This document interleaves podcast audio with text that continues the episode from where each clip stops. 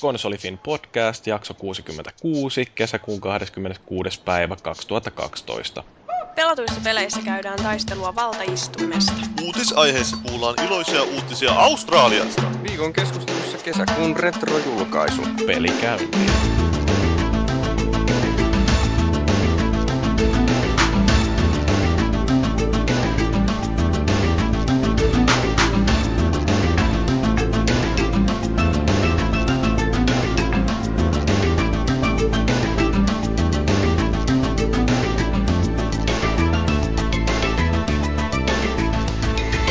Osuma tuhoaa vastustajan silmät, korvat, nenän ja kurkun. Hän kuolee neljän tuskaisen kierroksen jälkeen.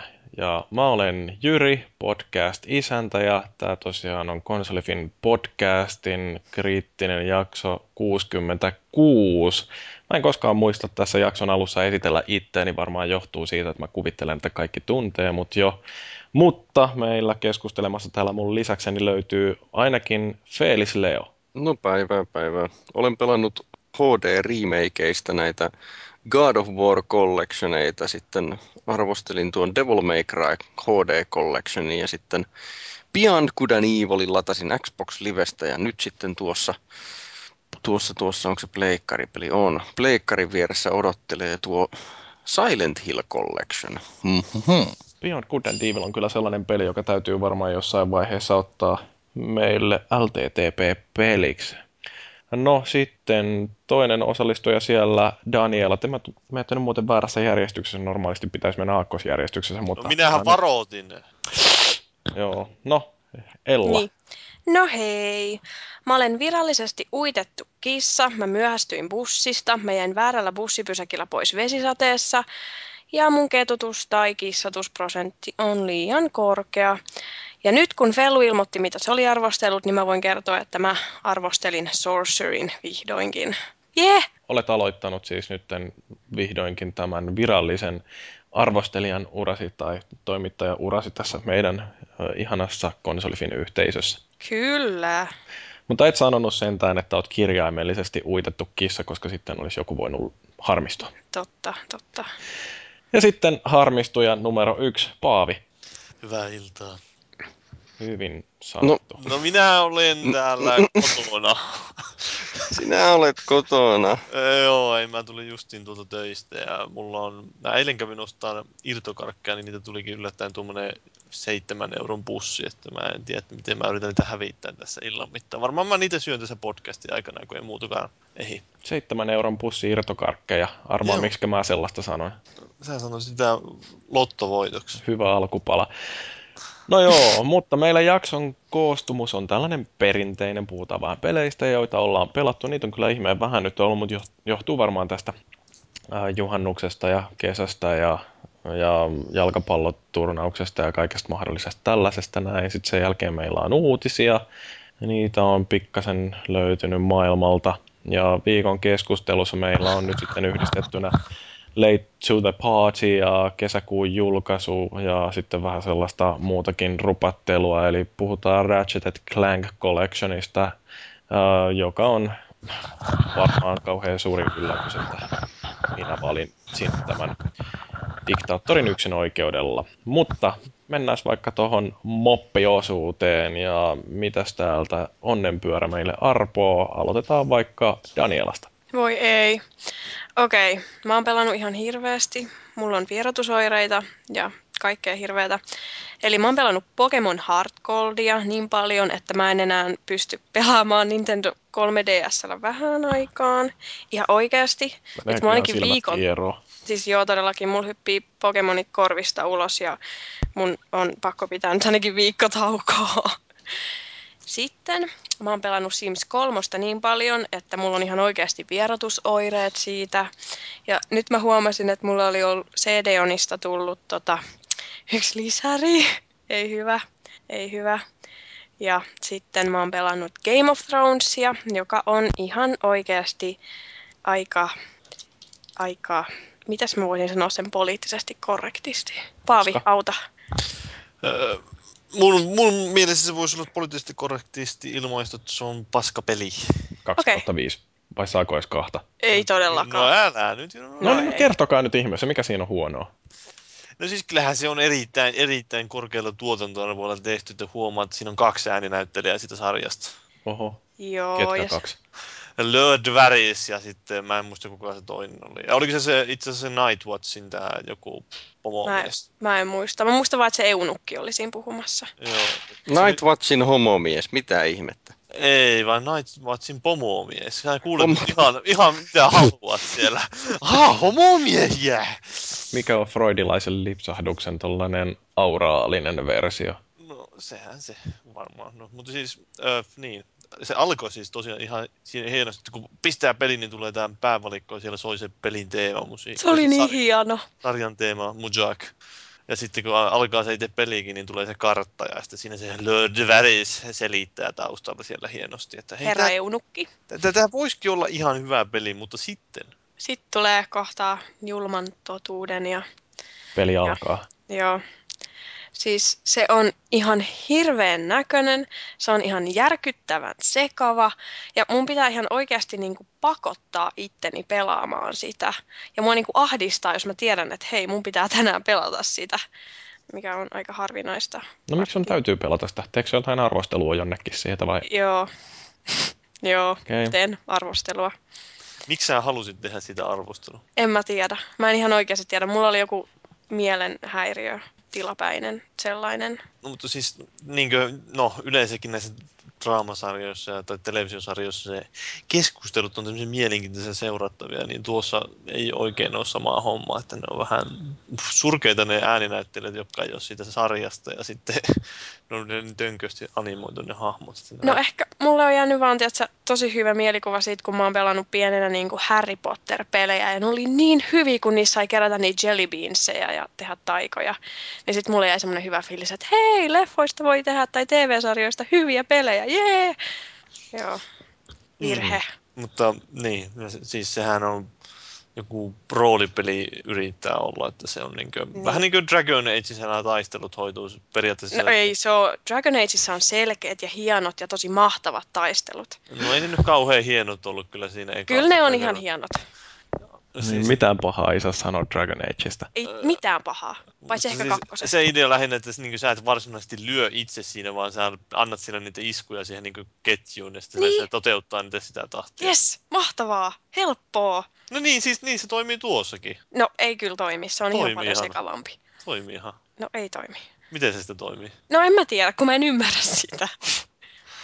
No, siinä on selvästi ainakin pelattavuus kohdallaan. No siis se häiritseekö sinne pelissä sinne fontti on aika pieni, että jos, jos on vähän huonompi näkö, niin se voi olla vaikeuksia sieltä kauempaa nähdä, kun se on älyttömän pienellä teksti. Mulla on silmät siristettynä, kun mä pelaan sitä, tai jos mun pitää lukea jotain, koska mä en ihan oikeasti näe.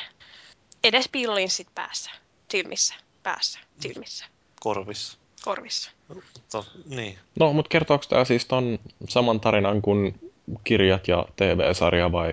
Ei, se kertoo niin kuin eri hahmojen tarinaa, mutta että periaatteessa se, niin kuin, se juoni tapahtuu samaan aikaan kuin siinä kirjoissa tai sarjassa.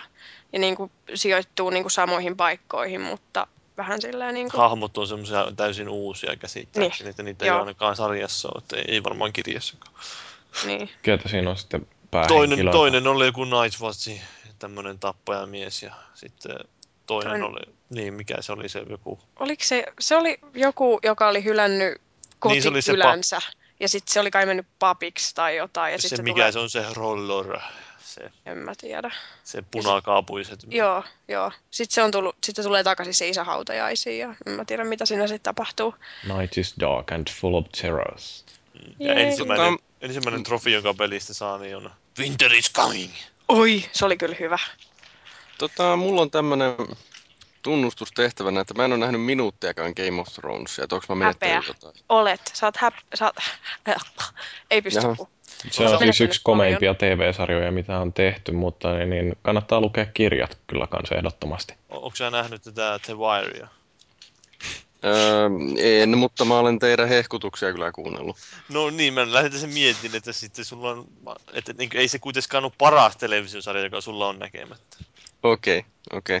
Yksi parhaimmista. Joo. No mun mielestä Rooma oli hyvä sarja. No se on vähän samaa vissiin. Mä en ole Roomaa itse nähnyt. Että... No vitsi, tää on hyvää keskustelua. Sä et ole nähnyt Roomaa ja mä en ole nähnyt Game of Ei, no, Thronesia. mitä on ne hyviä. Mm. Kaveri, kaverilta kuuluu, joka on katsonut Game of Thronesia kanssa, niin sanonut, että Rooma oli hyvä, että se on vähän samaa meininki. Että Se oli hyvä. No, ja Ro-. Roomassa oli paljon seksiä ja se oli väkivaltainen, mutta ei siinä nyt hirveästi muuta yhteistä Game of Thronesiin. No tietysti se, että tuotantoarvot oli ihan pirun korkeat, että oliko jopa niin, että Rooma oli tekoaikoihinsa kaikkein kallein TV-sarja ikinä, että HBO tykkää tehdä näitä jumalattoman kalliita sarjoja. Eikö se Rooma sen takia kuopattukin jo kahden kauden jälkeen, kun se oli niin kallis nimenomaan? No siis HBO kuoppaa sarjat lähinnä sen takia, että niillä ei ole yhtään katselijoita, että niiden bisnesmallihan on sellainen, että ne katsoo joka ainoan katselukerran katsojaluvut, tai siis niin kuin esityskerran katsojaluvut. Ja jos nämä yhteenlasketut katsojat ei ole sitten riittävän suuri määrä, niin sitten kuopataan sarja. Että se voi olla, että Rooma ei sitten vaan houkutella sitä massaa niin paljon. Ja Game of Thrones on tuntunut olevan nyt kovasti suosittu. Mistä eikö siellä ole joku semmoinen sääntö tuolla äh, Jenkeissä, että jos nyt tehdään sata jaksoa sarjaa, niin se menee siihen syndicationiin. No HBO on vähän eri asia, että mm, se tota, tämä syndication liittyy sitten taas näihin mm, kaupallisiin kanaviin ja Niin se on kaapelikanava, tai niin kuin tuottaa Niin. kaapelikanava. niin, että siis mainosrahoitteiset ja Joo. joo, en mä siis toi on, mä voin tietysti kysellä joskus, kun tunnen ihmisiä, jotka tietää tästä amerikkalaisesta TV-bisneksestä enemmän, mutta en, mä en usko, että ketään hirveästi kiinnostaa oikeasti ne likaiset yksityiskohdat. No kyllähän, sehän on mielenkiintoista. Joo. Kuitenkin siellä tehdään suurin osa televisiosarjoista, joita ihmiset katsoo. No mutta meillä on, meillä on nyt saatu silleen niin kuin tosi kattava kuvaus tästä Game of Thrones-pelistä, mutta niin, niin ilmeisesti se ei ole sellainen, että kenenkään kannattaa siihen koskea pitkällä tikullakaan.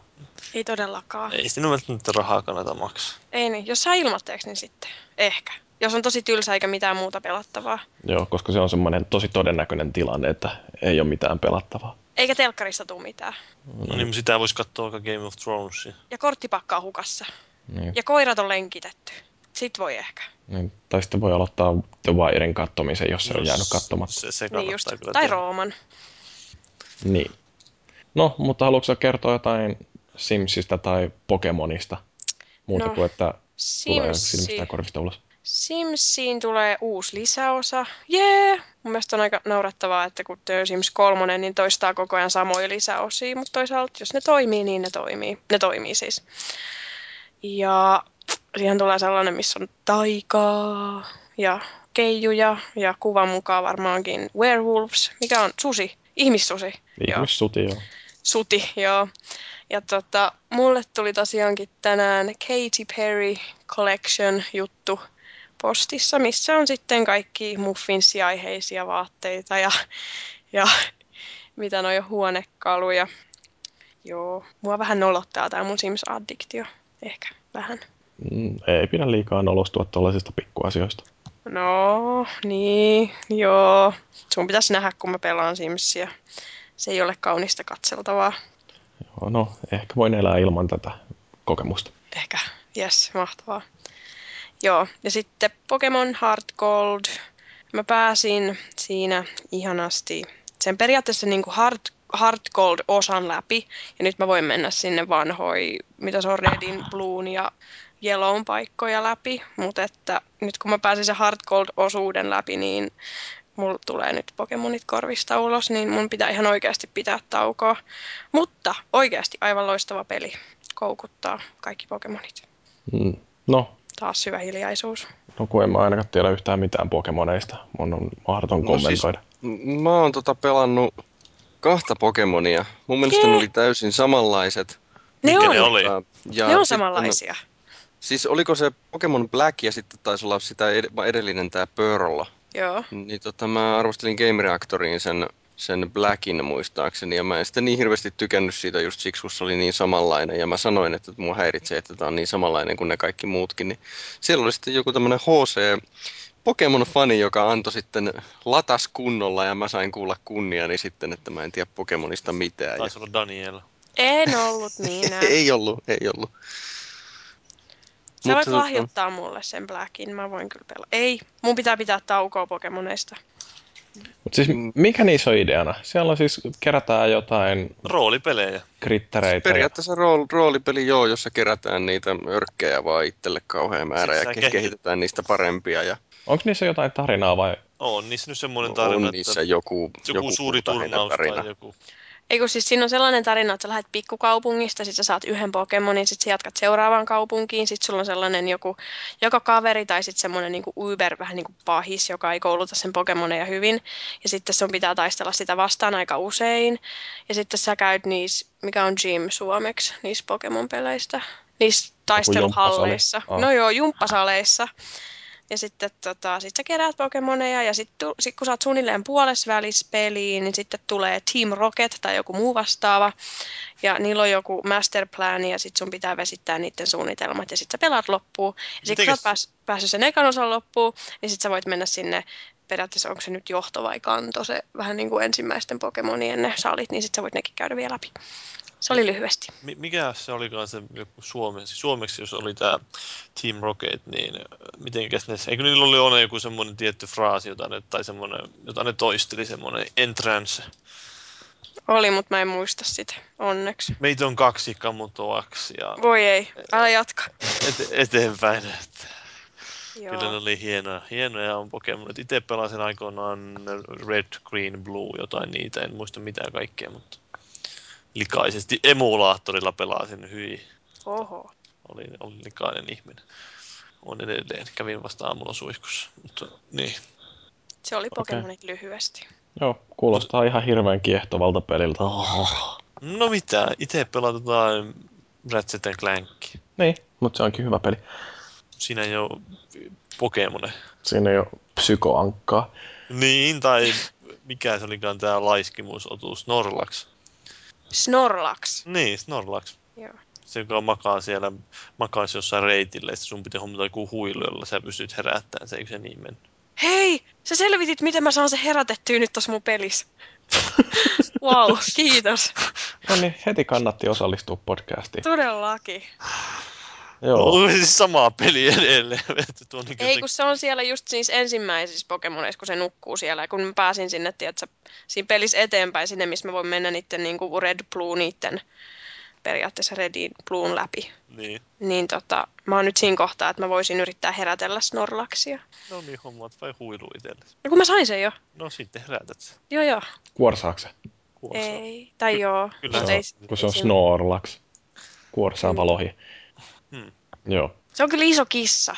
Tosi söpö sellainen. Voi pikkuinen.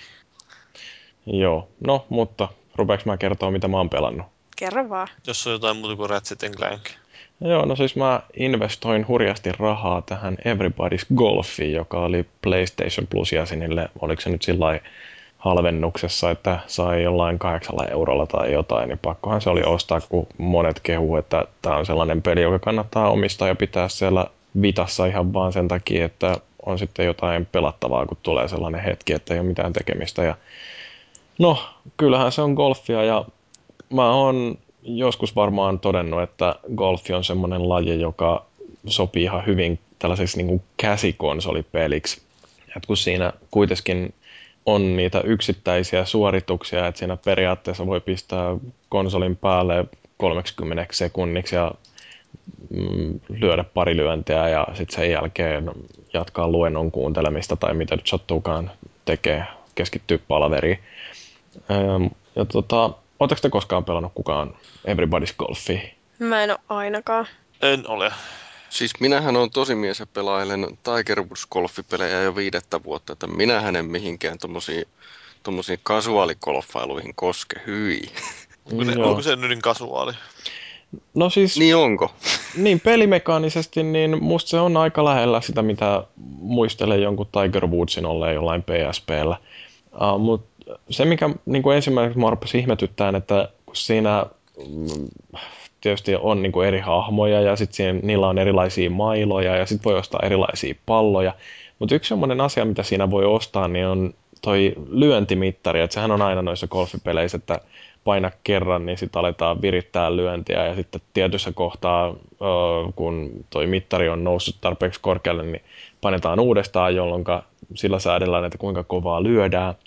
Ja sitten vielä jälkeen, kolmannen kerran. Niin, kolmannen kerran sitten täytyy painaa sillä, että yritetään osua mahdollisimman tarkkaan oikealla hetkellä siihen palloon tai Onko siinä vieläkin semmoinen? No siis joku ton tyyppinen.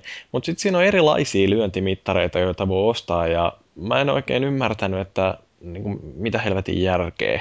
Että se jotenkin kuvittelisi, että tuommoinen golfpelissä lyöminen on niin perusosa sitä pelimekaniikkaa, että se pitäisi jotenkin fiksata ja siihen ei saa, tai sen kanssa ei saisi liikaa kikkailla. Et musta se jotenkin tuntuu tyhmältä, että miksi mun täytyy käyttää sitä pelin sisäistä valuuttaa siihen, että mä saan ostettua jonkin sellaisen tavan, mihin mä en ole tottunut lyödä sitä palloa, koska ainakin mitä mä kokeilin niitä erilaisia tapoja, niin en mä keksin yhtään mitään järkevää syytä, että miksi mä haluaisin käyttää niistä jotain. Ja sitten vielä se, että um, okei, okay, että jos niinku on parempi tapa osua siihen palloon, niin miksi mulla ei ole ne kaikki vaihtoehdot heti alussa auki? Et jos siellä on joku semmoinen perustelu tähän näin, että tämä vaan sopii jollekin ihmiselle paremmin tällainen tapa tähdätä tähän palloon, niin, niin tota, minkä takia mulla ei ole sitä vaihtoehtoa heti kättelyssä? Koska on... siinä ei ole sitä, mikä, mikä näissä, ainakin Tiger Woodsissa on ollut vuosi tolkulla, eli se tatilla määrit, että tatti taakse vetää sen mailan taakse, tatti eteen, niin se lyö.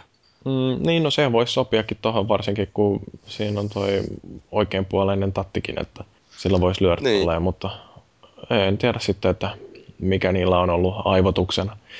Uh, onko toi sitten jotain sellaista japanialaista pelisuunnittelua, että siellä halutaan vaan sitten jotain tällaisia erilaisia vaihtoehtoja tarjota ja jotenkin musta tuntuu, että Japseilla on se, että ne haluaa hirveästi heitellä niitä ideoita noihin peleihinsä, mutta sitten niitä ei ole kaikkia loppuun asti ihan täysin mietitty.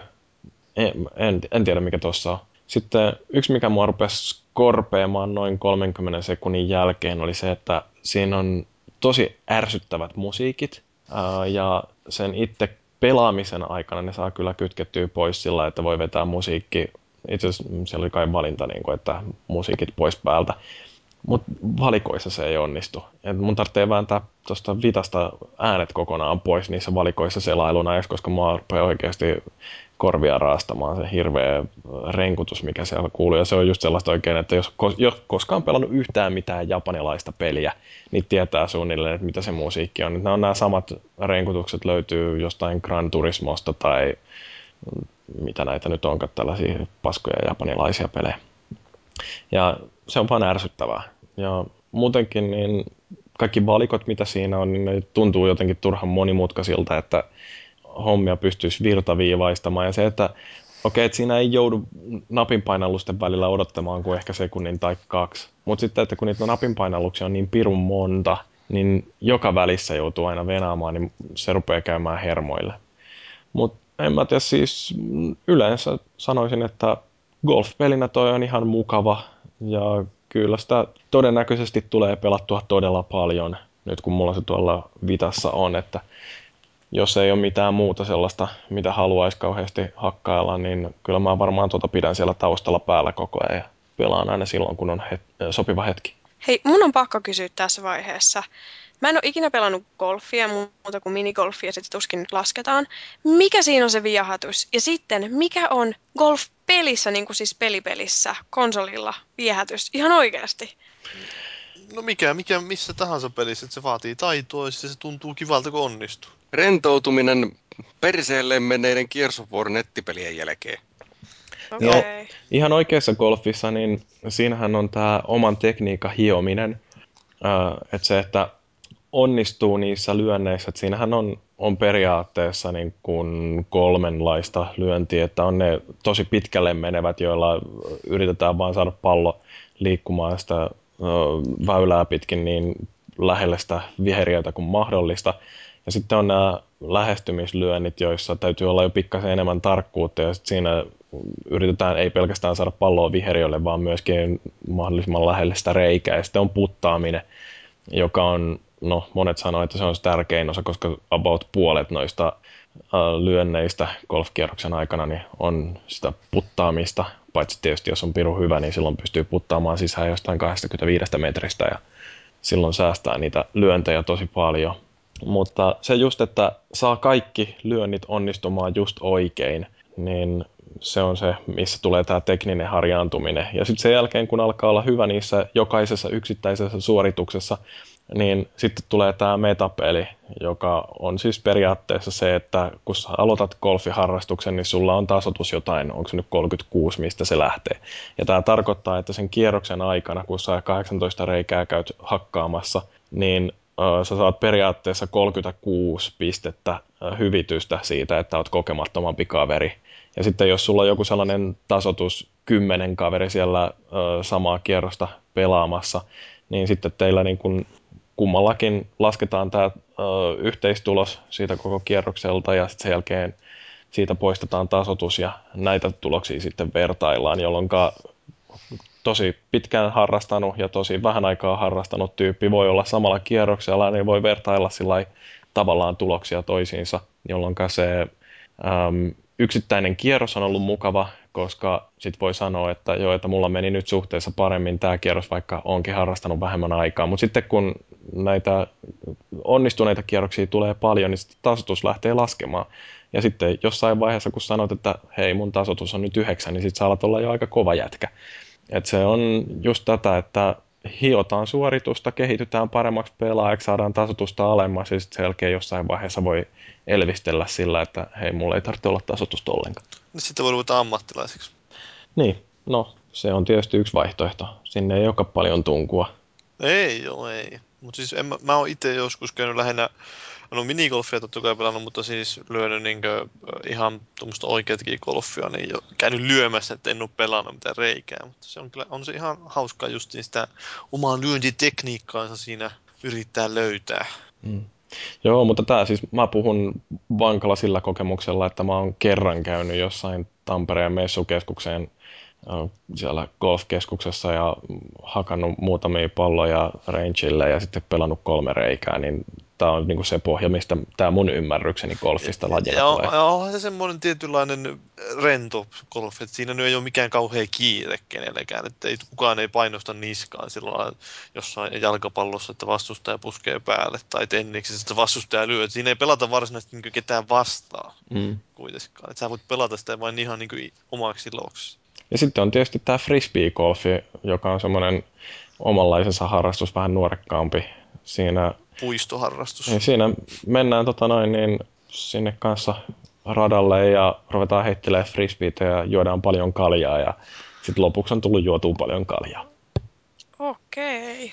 No, no siis eikö Suomessa ole tämä meininki, että jos on hyvä meininki, niin juodaan kaljaa ja sitten jos on huono meininki, niin juodaan lisää kaljaa. Joo. Kyllähän se vähän näin on. No, mutta me ollaan Everybody's Golf käsitelty aika perusteellisesti nyt, niin sitten seuraavaksi voikin vaikka Felis Leo kertoa jostain hienoista yes, peleistä. Witcher 2 Xboxille, eli konsolifinin nakkina tämä, tämä, tämä noituri kakkososa. Ja tuota, vihdoin viimein sain sen nyt pelitykseen ja olen jo ihan lopussakin siinä, että lopputappelu taitaa nyt olla edessä siinä on monia erilaisia loppuja, että mä näen vasta sen ekan lopun siinä. No tämän verran mä voin spoilata, että siinä aika alkuvaiheessa tehdään valinta, jossa saa valita, että liittoutuuko ihmisten kanssa, jotka on niin näitä valtaa pitäviä, vai vähemmistöjen kanssa, eli, eli tota, haltioiden ja kääpiöiden sun muiden tämmöisten. Niin mä valitsin nyt ekalla kerralla liittoutua näiden haltioiden ja kääpiöiden kanssa, niin nyt kun mä pääsen sen loppuun, niin mä varmaan aloitan sen alusta ja kokeilen sitten sitä ihmisten puolta. Ja siinä on aina, aina silloin tällöin tulee näitä valintoja, mitä siinä tehdään, niin ne ei ole hyviä tai pahoja, ne on vaan valintoja, joilla on sitten tietyt seuraukset. Mikä sopii hienosti siihen kirjojenkin maalailevaan, maalailemaan maailmaa justiinsa tästä, tästä Geraltista, eli sitä päähenkilöstä. Eikö tuosta justi yleensäkin sanottu, että se Witcherin mekaniikka on sillä mielenkiintoinen, että siinä ähm, ei välttämättä edes huomaa tekevänsä valintaa, mutta myöhemmin ne tulee sitten kummittelemaan sillä, että kun jotain tapahtuu pelissä, niin sitten siinä tulee joku takauma, jossa näytetään, että minkä takia tässä nyt kaikki menee tällä tavalla mm-hmm. perseelleen. Joo. Juu, ja tota, oikeastaan yksi tämmöinen kirjoja lukeneena, niin semmoinen, mikä mä ymmärrän sen pelimekaanisesti, mutta samalla se häiritsee kirjoja lukeneena, että tämä päähenkilö Geraltti on hyvinkin tämmöinen tyhjä taulu siinä, siinä pelissä, mikä tietysti johtuu siitä, että halutaan antaa pelaajalle mahdollisuus roolipelata sitä hahmoa. Kun taas näissä, näissä kirjoissa silloin tietysti hyvin tietynlainen persona. Mikä nyt ei tietysti estä sitten tekemästä pelaamallakin siitä sellaista. Mutta se, mitä siinä on huonoa puolta, niin on siinä, että siinä on aivan liikaa kaikkia paikkoja ja henkilöiden nimiä. Mun mielestä puolella siitä määrästä niitä mystisiä fantasianimiä niin olisi pärjännyt ihan hyvin. Mutta nyt kun niitä on niin hirveän paljon, niin siinä ei enää olla vaikeuksia seurata, että kuka henkilö on nyt oleellinen ja kuka nyt vaan mainitaan ohimennen tässä. Ja se niin kuin vähän haittaa sitä tarinan seuraamista. Kyllä siihen tottuu loppupua, loppua kohti, mutta se on mun mielestä semmoinen, joka olisi voinut vähän jättää niitä ihmeellisiä nimiä mainitsematta enemmän. No, nyt täytyy keskittyä. E, joo, siis se vaatii hurjasti keskittymistä se peli ihan kauttaaltaan, että siinä pysyy mukana ja pääsee mukaan siihen. Jo pelkästään se, että ne, kun painaa pauseen, niin ei pauseen, vaan tota, mikä se toinen on selektiä, niin tulee se valikko, josta valitaan niitä kaikkia varusteita sun muita, niin siinäkin jo kuluu huolella aikaa. Mutta se, mikä siinä on mielenkiintoista, joka tulee epäilemättä sieltä kirjoista, on se, että siinä on vähän samanlainen idea kuin näissä Sherlock Holmes-romaaneissa, tai itse asiassa novelleissa, joka oli sillä tavalla, että tämä tohtori Watson kertoo tarinaa minä-muodossa, ja se päähenkilö on vaan se Sherlock Holmes. Niin tässä on samalla lailla tämmöinen kiertävä trupaduuri Dandelion, joka on suomennettu, että valvatti, eikä voikukka. niin, niin se tota, kertoo tarinaa, ja sitten päähenkilönä on jo tämä noituri Geralt. Kuinka pitkä se peli on? Tai että niin kuin montako tuntia sulla menee, että sä pääset siihen, niin pääset pomotappeluun vikaan? Siis mä en oikeasti tiedä, siinä ei ole mitään kelloa, mutta tota, kyllä mä nyt veikkaisin, että 20 ja 40 tunnin välillä varmaan. Okei, okay, okei. Okay. Noin about. Mutta se ei ole täysin avoin se pelimaailma niin kuin joku Skyrimi, vaan se on jaettu tämmöiseen kolmeen selkeään osaan, eli Act 1, 2 ja 3. Ja sitten on prologi, prologi ja epilogi myös. E, että se on selkeästi tarinavetoinen peli jo, jo sen rakenteensakin puolesta. Mutta tota, kyllä mä oon tykännyt siitä oikein, oikein hienosti, että tota, 5 kautta 5 tähdistä tällä hetkellä kyllä. Että, ja se on sitten kyllä selkeästi aikuisille, että siellä voi tehdä sitten kaiken näköistä, että tämä minun Geraltini on käynyt kuutta eri naista nyt byllysimässä tässä matkan aikana muun muassa ja tota, tämmöistä. Että suosittelen täysi-ikäiselle kyllä koettavaksi. Eritoten tuon jossa siinä voi käydä useampaa naista vai? No vaikka sekin, mutta, mutta siis ihan kokonaisuutena mä oon oikeasti todella tykännyt siitä. Ja suosittelen myös niitä kirjoja, että nämä, onko se nyt Tapani Kärkkäinen on niitä suomennellut, niin se on no, mun mielestäni huomattavan hyviä suomennoksia. Onko sä lukenut niitä englanninkielisiä? En. Mä oon lukenut vaan näitä suomennettuja. Lähinnä siksi, koska mulla on ollut mahdollisuus lukea suomeksi.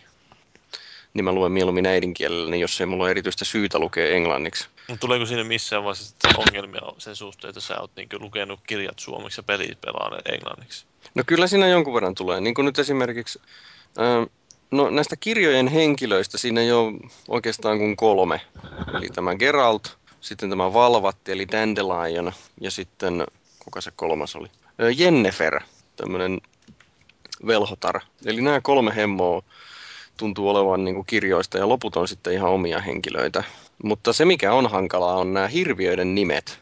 Et kun ne hirviöiden nimet on niin järkyttävän hienosti ja kekseliästi nimetty noissa suomenkielisissä kirjoissa, mutta niin tässä englanninkielisessä pelissä niin mä en saa yhtään yhdistää niitä toisiinsa.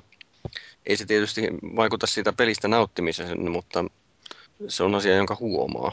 No itse just vaan tuli mieleen, että kun jotain Harry Pottereita luki aikoinaan suomeksi, sitten katsoi myöhemmin niitä elokuvia englanniksi, että hetkinen, mikä hähtää. Mitä syy, minkä takia, syy, minkä takia mä en ole lukenut niitä englanniksi, on se, että kun se alkukieli on Puola. Niin, se on joka tapauksessa käännetty. Niin, just sen takia. Onko se käännetty englannista vai onko se kirjoitettu Puolasta? Puolasta. Okei, okay, hyvä. Mietin. Mahtavaa. Onko ne hyviä kirjoja ilmeisesti? Joo, mä oon kirjoittanut niistä kahdesta aikaisemmasta arvostelun Game Reactorille ja nyt tota, mun pitäisi tuosta kolmannesta kirjoittaa myös, joka tuli nyt tässä kesäkuussa, julkaistiin se kolmas. Että tuota, Kuinka Olen- pitkiä? ja kirjat vai? Niin. Öö, kolme ja puoli sataa, 400 sivua. No joo, eli semmoisia suht, semmoisia perus. Kyllä On- joo. Onko, ei ole kauhean raskasta vai onko semmoista, että joudut joka sivu lukemaan kolmesti, että tajuat, että mitä siellä tapahtuu vai? Ei, ei ole raskasta, että siinä niissä ei tuntunut olevan sellaista samanlaista oppimiskynnystä mukaan pääsemisessä kuin mitä tässä pelissä on. Että tässä pelissä mulla meni helposti joku melkein kymmenisen tuntia, että mä opin niin käyttämään sitä, niitä valikoita ja pääsin niin perille, miten se toimii se peli, mutta ei näissä, mä en muista, että näissä kirjoissa olisi ollut sellaista ollenkaan. Tykkään. Puhutaanko toisesta pelistä? No, puhutaan toisesta pelistä. Gears of War, The Board Game. No niin, tätä on varmaan porukka odottanut, että sä pääsisit puhumaan Gears of Warista. Joo, mä sain Nakiksi arvostella tuon Gears of Warin lautapelin. Ja tota, sitä on nyt väännettiin viikkoa ennen juhannusta ja vähän ennenkin juhannusta, niin vaihtelevalla porukalla, mutta tota, hyvinkin intensiivisesti. Ja, ja tota, No kerro nyt Me- ensin, että mikä sun kokemus on lautapelien kanssa. ei kovin kummonen, että mulla on lähinnä nämä Afrikan tähdet ja Kimplet ja sitten tuo, tuo, tuo Hero Quest sieltä 90-luvulta, Mm-hmm. mutta ei oikeastaan muuta. Niin tota, mulle oli jonkin sortin shokki se, että miten paljon se vaatii aikaa oppia ne kuviot siinä lautapelissä. Mutta varmasti osasyy on just se, että mulla on vähän vähemmän kokemusta niistä.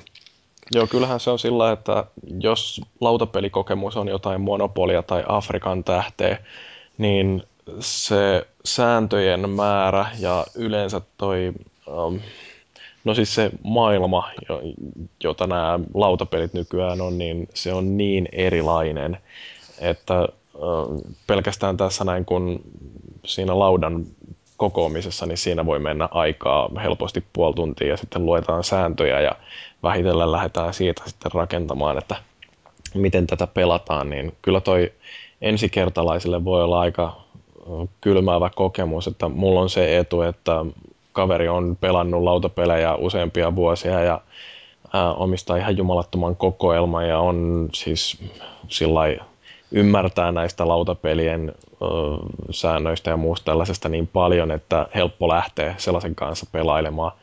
Ja tota, siitä huolimatta, niin kun tätä Gearsia pelattiin ekaa kertaa, niin kyllä siinä mentiin niillä aloittelijasäännöillä ja just sellainen harjoituskampanja siinä vetästiin pohjille ennen kuin ruvettiin sitten tosissaan sitä ekaa tehtävää hakkaamaan.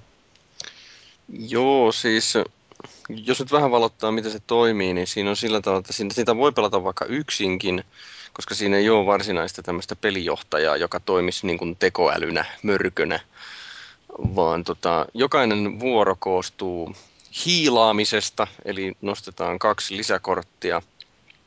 Sitten KOG, eli ihmiset toimii, ja sitten lokusti toimii. Ja kaikki toimii oikeastaan nostamalla kortteja. Eli siinä on kolme osaa jokaisella vuorolla, yhdellä ihmisellä siis. Ja sitten vasta siirretään seuraavalle pelaajalle. Niin meillä kiersi tota kännykkä tai olut, oluttölkki, niin aina niin kuin vuorossa olevan pelaajan kohdalla, että pysy perässä siitä, että kenen vuoro nyt oli. Joo, no toi, on- toi, toi on jo pelkästään tuollaisessa niin hankalaa, että kun vuoro voi kestää niin pitkän aikaa, niin unohtaa, että kenen vuoro se olikaan. Mm, kyllä. Ja tota, mutta se, mihinkä mä olin eniten pettynyt siinä lautapelissä, oli tarina. Et se tarina on oikeastaan vaan tämmöisiä lyhyitä välähdyksiä Gears of War 1 ja 2. Et se alkaa siitä, kun Markus haetaan sieltä The Slabin vankilasta, eli just se, mistä Gears of War 1 alkaa. Ja viimeinen tehtävä on sitten se, kun puolustetaan Jakintoa tota, lokustien hyökkäykseltä niin kuin hordemaisesti. Eli Gears of War 2 loppu. Mutta eikö toi ihan mielenkiintoista, että on lautapeli ja siinä sen yhteydessä puhutaan tarinasta? Musta se on sinänsä ihan hassua. Ja siis se, mikä kannattaa nyt tietysti myös mainita, on se, että tämähän ei ole peli, jossa pelaajat pelaa millään lailla toisiaan vastaan, vaan Joo. siinä on koko pelaajaporukka pelaa sitä lautaa vastaan. Ja mm. se, miten näiden lokustien liikkuminen tapahtuu, niin siinä on näitä tällaisia tekoälykortteja, jotka sekoitetaan pakkaan ja sieltä aina sitten nostetaan yksi ja se kertoo, että minkä tyyppiset lokustit tekee ja mitä ne tekee. Ja siellä voi olla jotain tällaisia, että ää, nyt kaikki laudalla olevat fretchit liikkuu neljä ruutua ää, lähemmäs kaikkein lähintä ihmispelaajaa. Mm. Ja sitten tietysti, jos on tarpeeksi lähellä, niin sitten hyökitään. Ja ää, se tosiaan niin kuin peli on sitä, että aina yksi humani liikkuu ja sitten sen jälkeen liikkuu aina nämä määrätyt lokustit. Ja joskus voi käydä sillä säkä, että ne, jotka on siellä kaikkein kauimpana, niin ne sitten liikahtaa vaan pari ruutuun, mutta joskus saattaa sitten olla sitä, että vieressä on kauhea kasa jonkin tietyn tyyppisiä heboja, jotka on paskamaisia lähitaistelussa ja ne sitten tulee ja lyö kovaa ja sitten kaadutaan ja jäädään bliidaamaan maahan. Mm. Yksi mikä mulla vaatii, tai vaatii vieläkin, niin siis niin kuin keskittymistä siihen asiaan on se, että kun oma vuoro tulee, niin siinä on tosi paljon erilaisia vaihtoehtoja. Siinä voi liikkua, siinä voi hyökätä, tai sitten siinä voi pelata jonkun kortin mukaan, mitä siinä on. Tai sitten siinä voi tehdä, tehdä muistaakseni vielä jotain muutakin, ei nyt ole ehkä oleellista kaikkia luetella. Ja sitten jos hyökkää, niin millä aseella hyökkää ja hyökkääkö niin kuin active reloadingilla, jota nimitetään siinä overkilliksi, eli tehokkaammalla hyökkäyksellä. Ja sitten kun hyökkää, niin pitää ottaa huomioon se, se, se hyökkäyksen kohteen etäisyys ja asema. Että jos se on suojan takana, niin se saa lisää nopan puolustukseen. Ja niin ja tuossahan on mielenkiintoinen tämmöistä. sekin, että miten siinä ratkaistaan se, että ottaako se kuinka paljon vahinkoa, että siinä on niitä erikoisen näköisiä noppia. Joo, siinä on hyökkäysnoppa ja puolustusnoppa. Ja ne on siis ihan normaaleja kuusivuisia noppia, mutta niiden kuviot on vähän sillä määrätty, että siellä on pisteitä tai sitten on niitä pääkallon kuvia vai mikä se nyt onkaan se. Joo, se Crimson Omen merkki. Joo. Just se, se on pääkallo ja takana on se ratas. Niin, ja sitten jokaisella aseella on vielä oma spesiaalihyökkäyksensä. Niin kuin nyt jokainen arvaa, että sillä Lancerilla on se moottorisahahyökkäys ja niin ja moottorisahan hyökkäys oli vielä aika pirullisen tehokas, että jos on siinä vihollisen vieressä ja hyökkää sillä moottorisahalla, niin se on loppujen lopuksi aika yksinkertaista saada toinen kokonaan hengiltä. No siinä heitetään neljää noppaa ja pitää saada yksi sellainen pääkallokuvio, niin sitten se sahaa. Mutta sitten jos ei saa, niin ohi meni. Mm, ja se on sitten voi voi. se on sitten voi voi, joo. Mutta sä et ollut mitenkään ihan älyttömän vakuuttunut pelistä. Öö, siis kyllä mä tykkään siitä varmastikin lähinnä tämän Gears of War-fanituksen puolesta. Et, et jos sen nimi olisi joku mikä tahansa muu kuin Gears of War, niin voipi olla, että mua ei, ei ihan niin paljon olisi kiinnostanut. Että... Niin, no sä et olisi välttämättä lähtenyt pelaamaan sitä, mutta se peli olisi varmaan tuntunut ihan yhtä hyvältä. Niin, todennäköisesti. Siis se on, kyllä se on ihan jees. Yksi, yksi mikä siinä on myös mielenkiintoista on se, että se pelilauta muotoutuu siinä tehtävän aikana, vähän niin kuin Karkassonessa. Ai niin joo, niin toi oli muuten hauska tosiaan, että siinä ei ole sitä lautaa laitettu valmiiksi, vaan siinä on ainoastaan se ensimmäinen levy. Joo.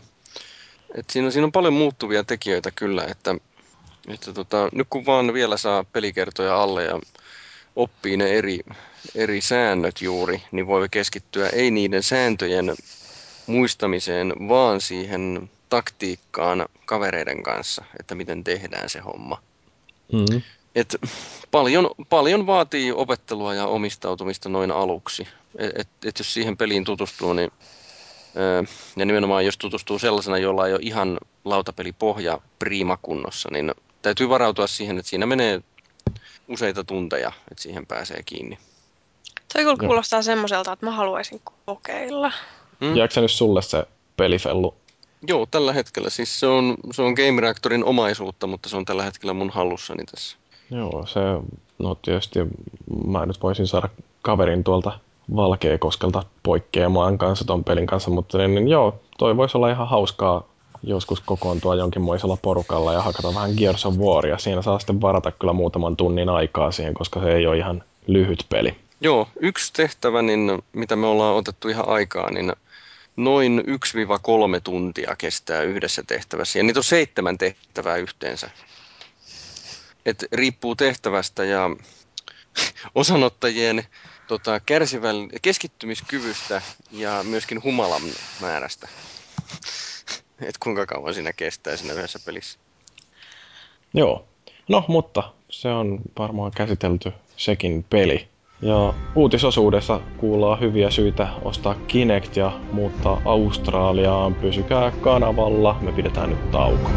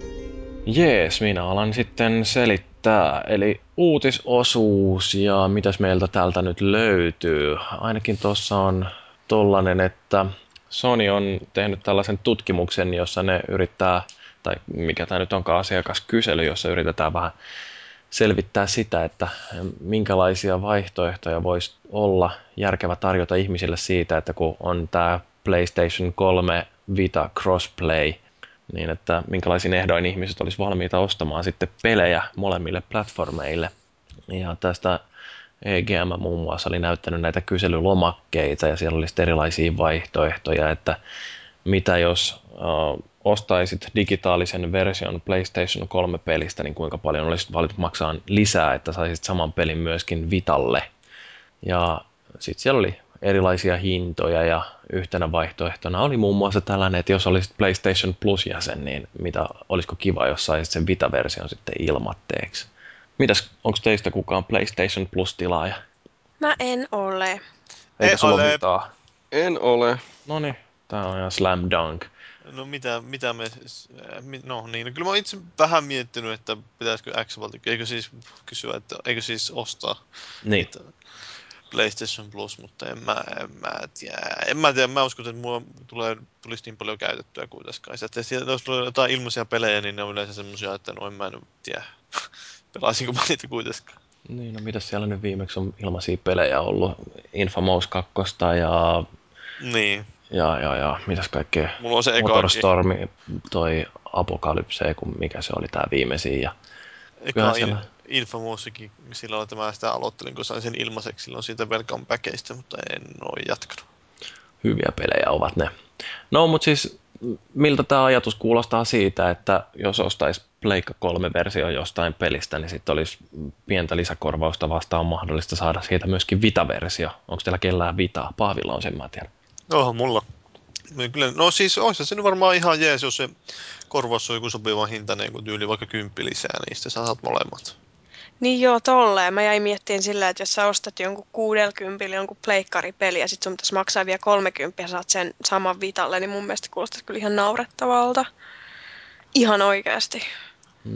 Siis no, mutta miksi, rahastusta. miksi, miksi mä Rahastusta. haluaisin sen saman pelin sekä Vitalle että... No, että jos siinä on jotain ominaisuuksia, että sä voit jatkaa vaikka sitä samaa peliä Vitalla Niin kyllähän Niin. tämä on esimerkiksi, mikä se on se joku dungeon crawleri, missä, mitä voi pelata sekä Vitalla että Pleikka kolmosella, jota ei ole siis vielä, Ruinhan se ainakin jossain vaiheessa oli, mutta mä en muista vaiheessa sen nimi. joo sit se nimi muutettiin joksikin niin geneeriseksi, että ei sitä enää muista. Öö, niinpä. Mutta siinähän on justiin tämä mahdollisuus, että pelitallennuksen voi heittää tonne pilveen ja sit voi peliä jatkaa joko Pleikka kolmosella tai Ja Vitalla, mikä nyt sattuu olemaan käsillä. Metal Gear Solid kokoelmassa on kanssa Transfarring, joka on vähän vastaava.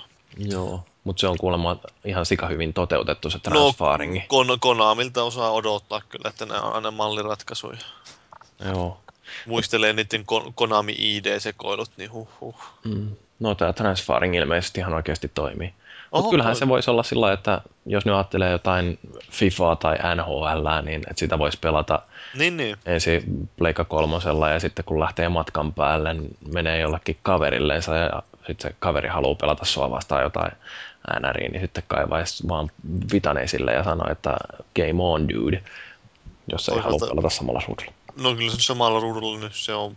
Vähän tuommoisessa NRissä jossain, niin ehkä vähän mieluummin pelaisi melkein sillä samalla isolla ruudulla kuin jollain Vitalla, mutta se, sitä, siinä se olisi ehkä hauska just että tyyli, että sä voisit jatkaa jotain ur- uratilaa tai semmoista, että pelata sitä samaa uratilaa vaikka NRissä tai jos ei nyt välttämättä kokonaisuudestaan peliä, niin edes jotain siihen liittyvää tehdä sillä. Vähän niin kuin jotain tyyli, niitä mobiilisovelluksiakin on joihinkin peleihin, että sä pystyt niin kuin, tai se, joka tulee siihen Dust 514. Siihen tulee Vitalle joku sovellus, jossa ei, ei pysty suorasti pelaamaan sitä peliä, mutta sä pystyt kuitenkin jotain tekemään siinä pelin suhteen, ostaa tyyliin tavaroita ja sun hahmoissa tuunata. Mm. Mutta voihan sekin olla, että olisi sitten mahdollista pelata jotain ö, toista hahmoa siinä samassa maailmassa. En mä tiedä, kyllä noita varmaan erilaisia tapoja keksitään, että miten Pleikka 3 ja Vita-pelit sitten linkittyy toisiinsa. Mm, se on aina ongelma vain siinä, että se on niin marginaali yleisö toisaalta, että joka, niin kuin, että kannattaako siihen oikeasti panostaa kuinka paljon, että jos ei sillä ole markkinoita. Mm. Joo, no nyt tähän sitä ainakin sanottiin, että tämä Assassin's Creedin se Vita-versio, niin että sillä ei ole mitään vaikutusta siihen Assassin's Creed 3, että siinä nyt ainakin hiukan nakerretaan justiin tätä yhteistyön mahdollisuutta, mutta kyllähän se voisi olla ihan hauska, että öm, no, joku Dust 514 on siinä mielessä mielenkiintoinen, että siinähän on oma pelinsä PC-puolella ja sitten toinen peli Pleikka kolmosella ja nämä on eri pelit, mutta vaikuttaa toisiinsa, mikä on sillä ihan vinkeä tapa ja jotain tuolla sitten, että mikä voisi olla sellainen pelikokemus, joka toimisi tosi hyvin Pleikka kolmosella ja sitten olisi joku semmoinen rinnakkaispeli Vitalla ja siinä voisi sitten tehdä jotain ihan muuta, että onko se sitten se peruutuspeili Gran Turismossa jotenkin semmoinen erikoisen hyvä idea vai pitäisikö keksiä jotain muuta. Sitten tässä samassa kyselyssä on myöskin kysytty sitä, että miten on, että jos tuon digitaalisen version pelistä voisi saada vitosen halvemmalla kuin laatikkoversio, niin olisiko tämä digitaalinen versio sitten suositumpi, että onko siinä sitten luettavissa rivien välistä jotain sellaista, että PlayStation Storessa siellä ei välttämättä digitaalisten versioiden myynti ole ollut ihan niin kiivastahtista kuin mitä Sony olisi toivonut, että laatikossa käy edelleen paremmin kaupaksi. Mä oon kyllä vielä ihan sitä mieltä, että jos mä saan valita laatikko vai digitaalinen, niin mä haluan sen laatikon. Mulla pitää olla fyysisesti se mulla itselläni. Mä oon hamstraaja. Mulla on, se, tai mulla on siis äh, semmoinen ajattelu ehkä siis musiikista. Mä itse mietin sen jälkeen, kun me viimeksi tästä puhuttiin, että miksi mä musiikista ehkä haluaisin kuitenkin levyyn. Musiikissa on se ero, että jos mä otan levyn, niin mä voin kopsata sen lai, vaikka koneelle ja mä voin soittaa sitä millä laitteella tahansa sitten, kiertää ilkeästi kopiosuojaukset, mutta ö, konsolilla sit se ei onnistukaan. Sun pitää kuitenkin olla se konsoli, että sä voit pelata sitä. Ja mä en harvemmin, mutta no en mä usko, että mä jotain Xbox 360 käynyt loppuelämääni rahan mukaan, niin se on ihan sama, että onko se pelistä digitaalisesti vai levyllä. Mieluummin digitaalisesti, niin ei tarvi levy hyllyyn pistää tavaraa. Ettei hylly hajoa uudestaan. No se, just. Mm, joo.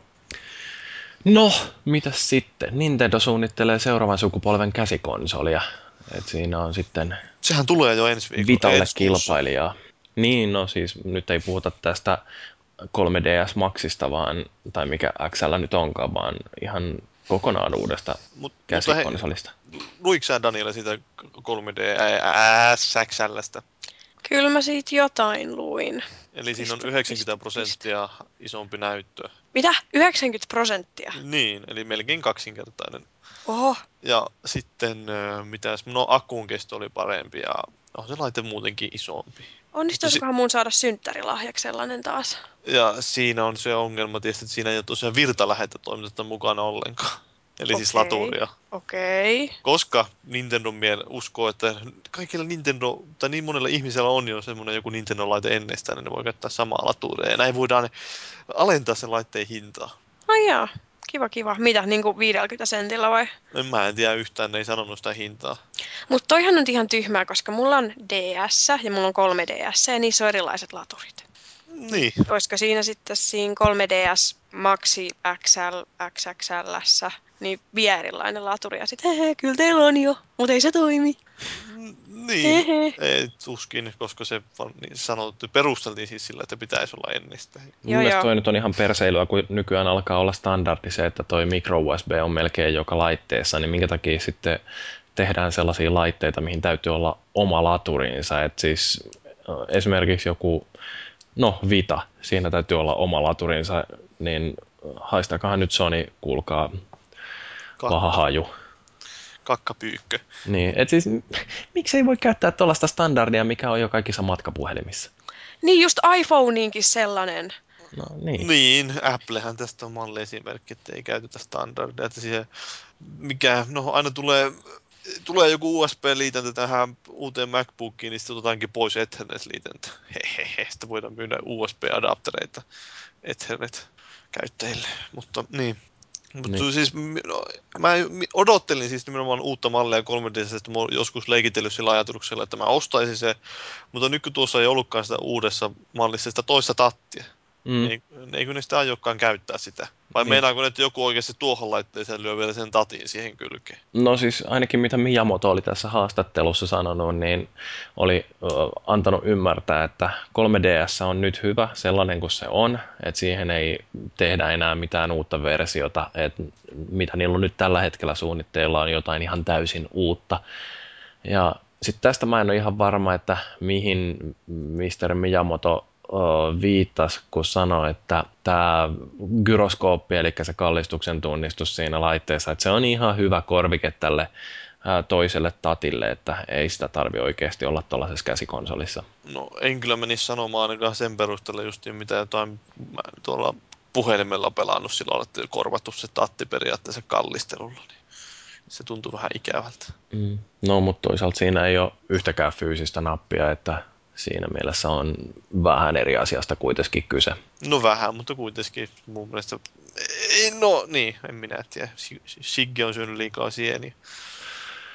Joo, no sitten kun näitä sienejä syö liikaa, niin sitten voi saada sellaisen hyvän idean, että kaikki haluaa varmaan näitä tällaisia Kinect-enabloituja mainoksia, mutta niitähän on nyt tulossa Xboxille. Joo, tästä oli aika kauan sitten juttua, että ne puhui jollain videolla innoissaan siitä, että ei ollut varmaan kuitenkaan ihan tavallisille pelaajille se videosuunnattu, että se oli enemmän jollekin markkinointi-ihmisille suunnattu, mutta Joo, kyllä ainakin siinä videolla muistan tämän, joka on, se oli ilmeisesti jostain Microsoftin mainostusosastolta joo, vahingossa YouTubeen päätynyt, mutta sehän poistettiin sieltä sitten, kun todettiin, että ihmis, nyt, nyt se näki väärät ihmiset. joo että tavalliset kuluttajat ei varmasti arvosta sitä, että kuinka puhutaan siitä, että kuinka, kuinka nyt voidaan ihmiset saada enemmän altistumaan mainokselle. Mm, niin, että nyt voidaan entistä paremmin targetoida ja uh, saada ihmiset mukaan siihen mainokseen. Eli siis Kinectillä voi vuorovaikuttaa mainosten kanssa. En, siis mä en muista nyt mitä se tarkalleen tarkoittaa, mutta että jos tulee joku mainos, niin sitten sä voit varmaan sanoa siihen jotain Xbox, tell me more about Black Dildos tai jotain. Mm. Niin, ja sitten voi osoitella sitä ruutua ja sitten tämän perusteella voi Kinect päättää, että hmm, on varmaan nyt kiinnostunut nimenomaan tuosta kissan pennosta tuolla Sitten se kulmassa. kertoo lisää kissanpennuista. Joo. Mutta siis tosiaan nämä Nuatsit, niin ne on nyt sitten syksyllä tulossa tonne Xboxille ja todennäköisesti tämäkin villitys lähtee ensin tuolta Pohjois-Amerikasta mahdollisesti joskus saadaan tästä riemusta nauttia myöskin Suomessa. Ja tämä todennäköisesti tulee muillekin kuin kultajäsenille. No, olisi kyllä harmi, jos nämä hopea, tai siis ilmaisjäsenet ei pääsisi nauttiin tästä. Että. Niin. No, mutta onko tässä nyt Paavi hei, hyvä syy hankkia toi Kinect? No onhan se nyt siis, jos et sä pääse niinku vuorovaikuttaa mainosten kanssa, niin mä en ymmärrä, että mitä sä teet sillä konsolilla. Niin. Kun katsoo kuitenkin, että kuinka hyviä pelejä sille tulee Kinectillekin vielä lisäksi. No juu, no siis näistä hyvistä Niin kuin peleistä Michael puheen. Phelps esimerkiksi. Ei vaan niin kuin esimerkiksi Steel Battalion Heavy Armor. Joo, sehän on ollut myös sellainen ihan mieletön Kinect-menestystarina, hardcore-peli, josta kaikki odotti, että nyt vihdoinkin Kinect lunastaa lupauksensa, että tässä yhdistetään ohjaimen ja liiketunnistuksen parhaat puolet ja Mähän sitä puhuinkin tuossa jossain podcastissa silloin, kun mä sitä demoa kokeilin. Ja totesin, että eihän sitä voi eläinkään pelata. Ilmeisesti se piti paikkansa. No juu, siis kaikki, kaikkein parhaat äh, pohjat veti toi The Verge tai Polygon, joka antoi sille 1 kautta 10 ja siinä tota, tämä Arthur Gies, joka on siellä arvostelu vastaava, niin joutui sitten selittämään, tai en mä nyt tiedä joutu, Päätti niin päätti kuitenkin avata vähän tätä Polygonin arvostelusysteemiä. Et siellä ei ole sillä, että tyyppi, joka kirjoittaa arvostelun, antaa pisteet, vaan siellä muu toimitus lukee sen arvostelun ja sitten sen jälkeen pohtii, että mitkä voisi olla hyvät pisteet ja lopulta tämä Arthur Gies arvostelu vastaavana päättää, että mikä se lopullinen pisteytys on. Ja tota, tämä tosiaan oli saanut sitten 1 kautta 10 ja miten Polygon selittää on se, että jos peli on sellainen, että sitä ihan teknisesti ei pysty pelaamaan, että se on niin huono, että ei ole edellytyksiä, että arvostelija pystyisi sen missään inhimillisessä ajassa tai millään inhimillisellä ponnistuksilla ää, läpäisemään, niin se ei ole sellainen peli, joka ansaitsisi yhtään enempää kuin 1 kautta 10.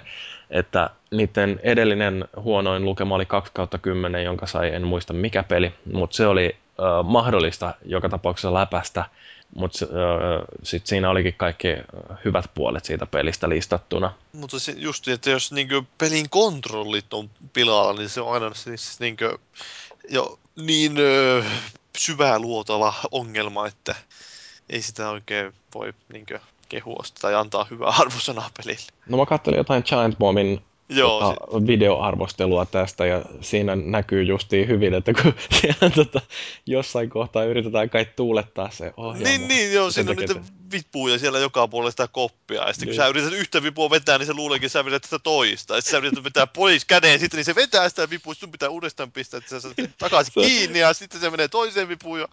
Eikö se on niin loistava justiin tässä näin, että kun toi ohjaamo on täynnä savua, jolloin se täytyy tuulettaa, niin se vipu, josta tuuletetaan toi ö, savut pois, niin se on ö, ihan ton ö, self-destruct-napin, eli siis itsetuhonapin vieressä.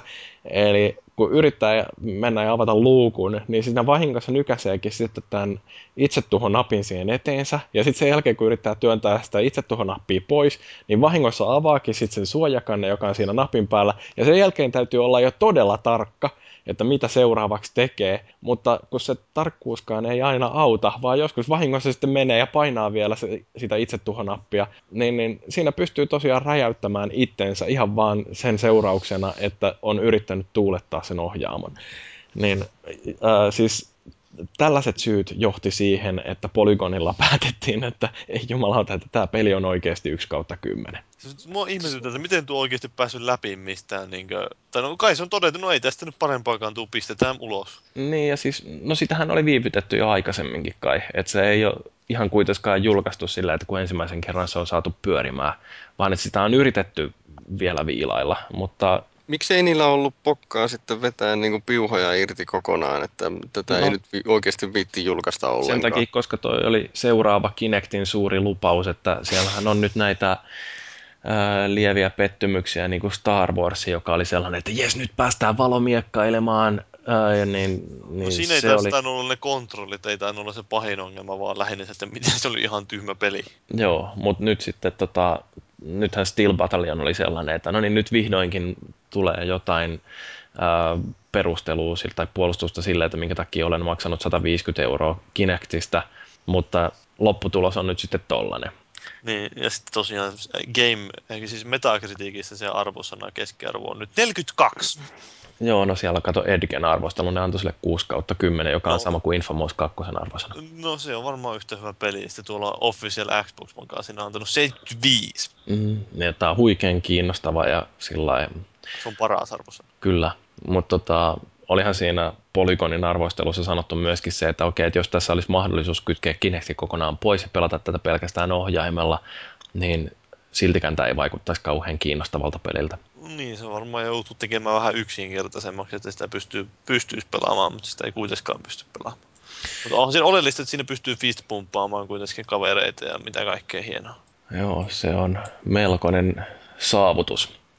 Mutta saavutuksista puheen ollen, niin syksyllähän, syksyllähän tulee toi ähm, tämmöinen mahdollisuus, että mikä se oli, 50 000 jotain tullut jonnekin. Mitä 50 000 jotain, jonne, häh? Siis No siis anyway, äh, tää, että Rewards. Nyt, nyt mun täytyy luntata. 50 000 seuraajaa ollut tota, Twitterissä. Twitterissä jo Xbox Live Rewardsilla, niin Microsoft tämän kunniaksi nyt sitten ilmoitti, että syksyllä achievementtien perusteella ruvetaan jakamaan ihmisille noita ää, jotain uusia palkintoja. Joo, mutta siis tämäkin on totta kai, että sehän on ollut jo tuo rewards-systeemi käytössä tuolla Jenkeissä ja muuallakin, että siis sä teet tyyliin jotain ihan perusjuttuja sillä boksilla, että sä vaikka lataat jonkun pelin tai ö, teet jotain ihan, ihan tämmöisen perusjuttuja, niin sä saat sieltä jotain 40 Microsoft-pistettä tai tämmöisiä ihan pieniä palkintoja ja nyt ne tuota, olisi vissiin vähän laajentamassa tätä systeemiä niin saavutuksiin, että sä saat, jos sä teet pelissä tiedän saavutuksia, niin sä saat niistäkin sitten jotain Microsoft-pisteitä. Mutta tosiaan, kuten sanoin, niin tämähän ei ole ollut muuta kuin tuolla ulkomailla, että Suomessa ei välttämättä tätäkään nähdä tätä uutta systeemiä. Tuleeko toi No. muillekin kuin kultajäsenille? No siitä en tiedä, että sekin Mm. vielä.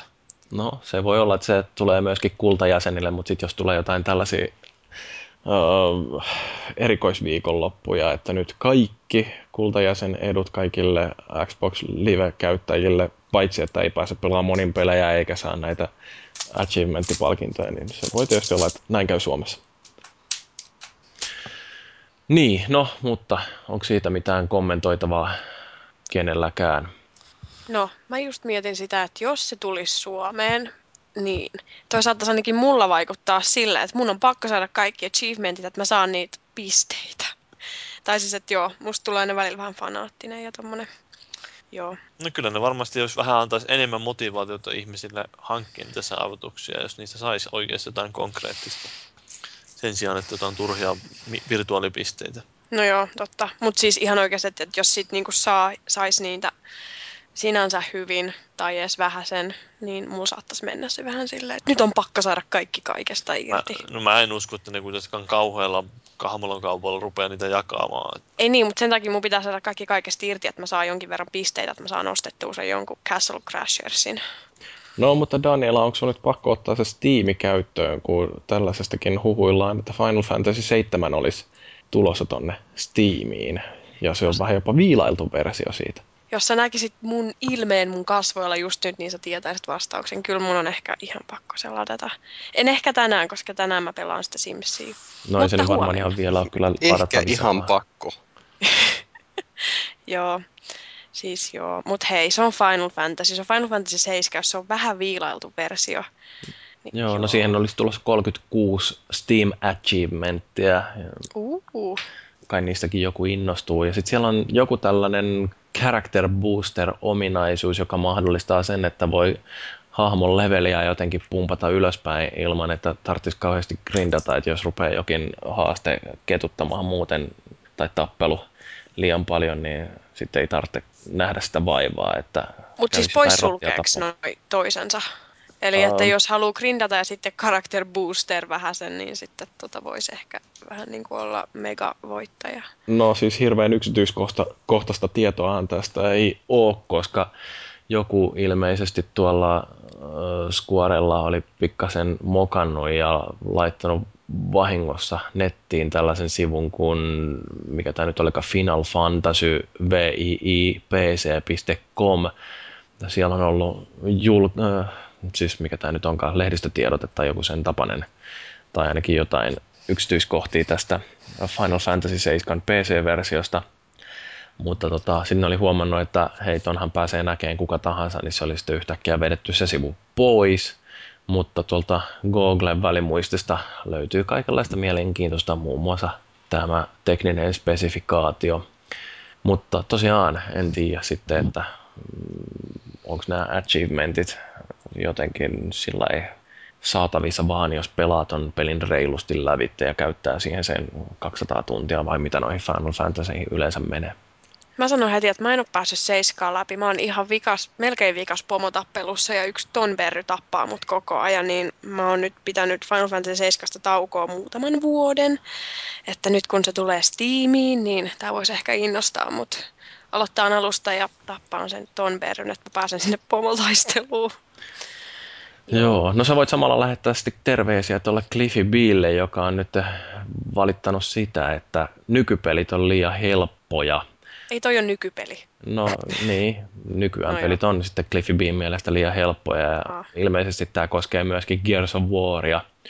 Että tuossa Xbox 360 Achievements.comin haastattelussa, ei uh, Achievements.org haastattelussa, niin Cliff Blesinski on sanonut, että nykyään nämä pelit on ihan liian helppoja ja seuraava Gears on ihan sikavaikea paitsi kasuaalilla, että jos haluaa vaan nauttia siitä upeasti käsikirjoitetusta tarinasta ja ö, grafiikasta ja kaikesta tällaisesta, niin sitten sen kasuaalilla pystyy surffailemaan sen ö, kampanjan aika kevyesti lävitte, mutta että jos pistää edes normaalin vaikeustason saati hardin, niin sitten tulee kuoleen ja paljon.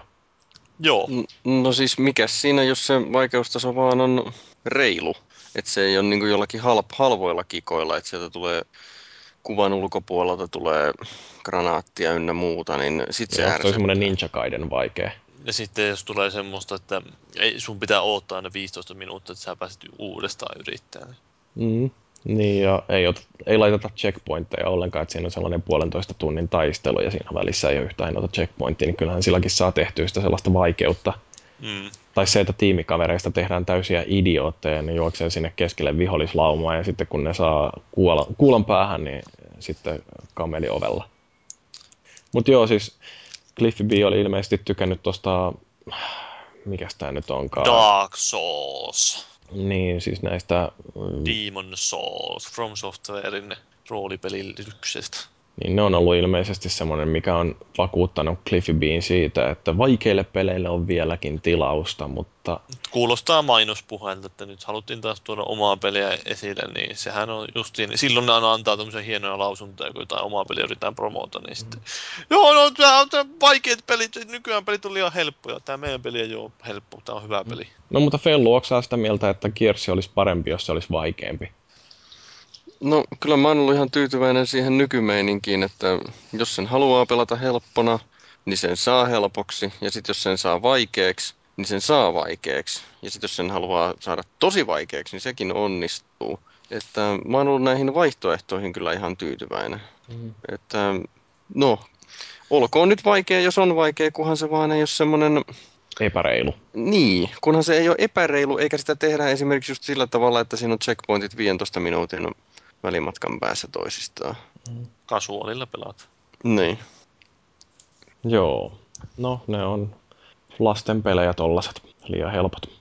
Mutta mikä on hieno uutinen, kuullaan tuolta pallon toiselta puolelta, että nyt peliharrastajat on vihdoinkin luettu aikuisiksi ja siellä sallitaan nyt K18-pelien myyminen.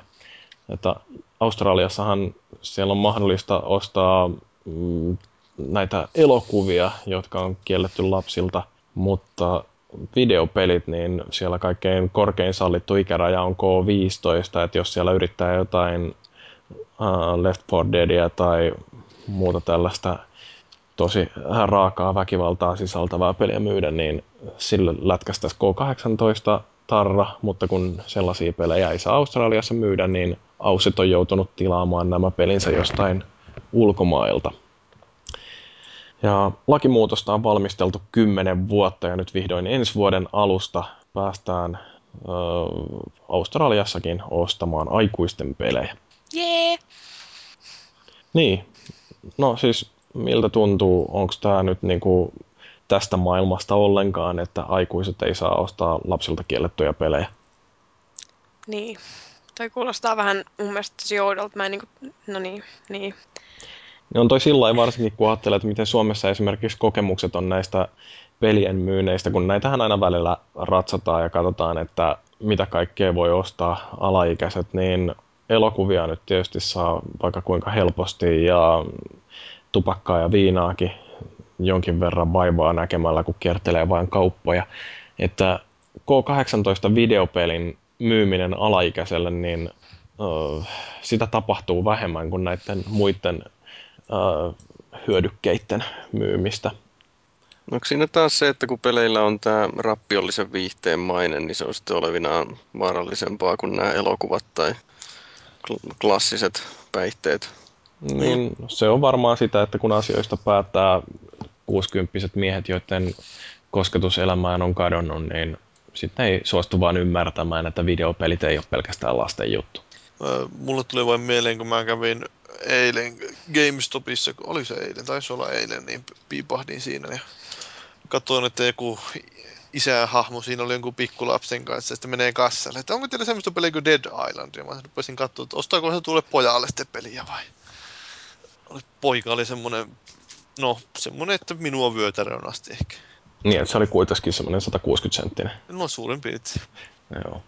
Ei, mutta toi on siis sillä, että vanhempien pitäisi tuntea vastuunsa ja jos ne ostaa lapsille K18 pelejä, niin olisi ainakin hyvä ymmärtää, että minkälaista peliä on ostamassa. Toikin voi olla, että tämä äh, isukki siinä, joka pojalleen saa jotain peliä hankkimassa, niin ei ehkä tiedä, että minkälaisesta teoksesta on kyse tässä. Nimeen luulisi vähän kertovan, että Dead Island. Niin, no kyllähän toki voi selittää, että niin, se on kato sellainen luonnonkatastrofi iskenyt sinne ja nyt saari on ihan kuollut. Niin, siellä on vain karhukkeista, karhukaisia, jotka on selviytynyt siitä. Kyllä. Tiedätkö mitä karhukaiset on? Ei aavistustakaan. Ne on semmoisia ihan pikkusia otuksia, jotka selviää mahottomissa olo- olosuhteissa. Onko ne niinku semmoisia pieniä hevosia? E- ei, vaan karhukaisia. Ne on pieniä semmoisia mik- mikroskooppisia karhuja. Aha. No ei, ei, en välttämättä näytä karhuilta, mutta aika rumaa näköisiä otuksia itse asiassa, jos mä en muista. Siitä jotain mikroskooppikuvia nähty. Joo, koska näähän on kanssa rumia otuksia nämä My Little Pony-hahmot. Ei niitä saa sanoa rumiksi. Eikä? Ei. Joo, no Daniela ja Rio itsen iloksi nyt My Little Ponysta ollaan tekemässä peliä. Gameloft ja Hasbro on tehnyt sopimuksen ja Gameloft pääsee nyt sitten kehittämään pelejä. Oliko Gameloft tää, se Ubisoftin sivufirma vai muistanko mä väärin? Uh, joo, kuka on tutustunut firmaan paremmin? Eikö mulle vaan tule mieleen, että kun Ubisoftihan perusti jonkin tämmöisen ala, sivufirman, niin kuin, joka on nimenomaan tarkoitettu mobiilipelejä kehittämään lähinnä. Joo, kyllä se on just tämä Gamelofti.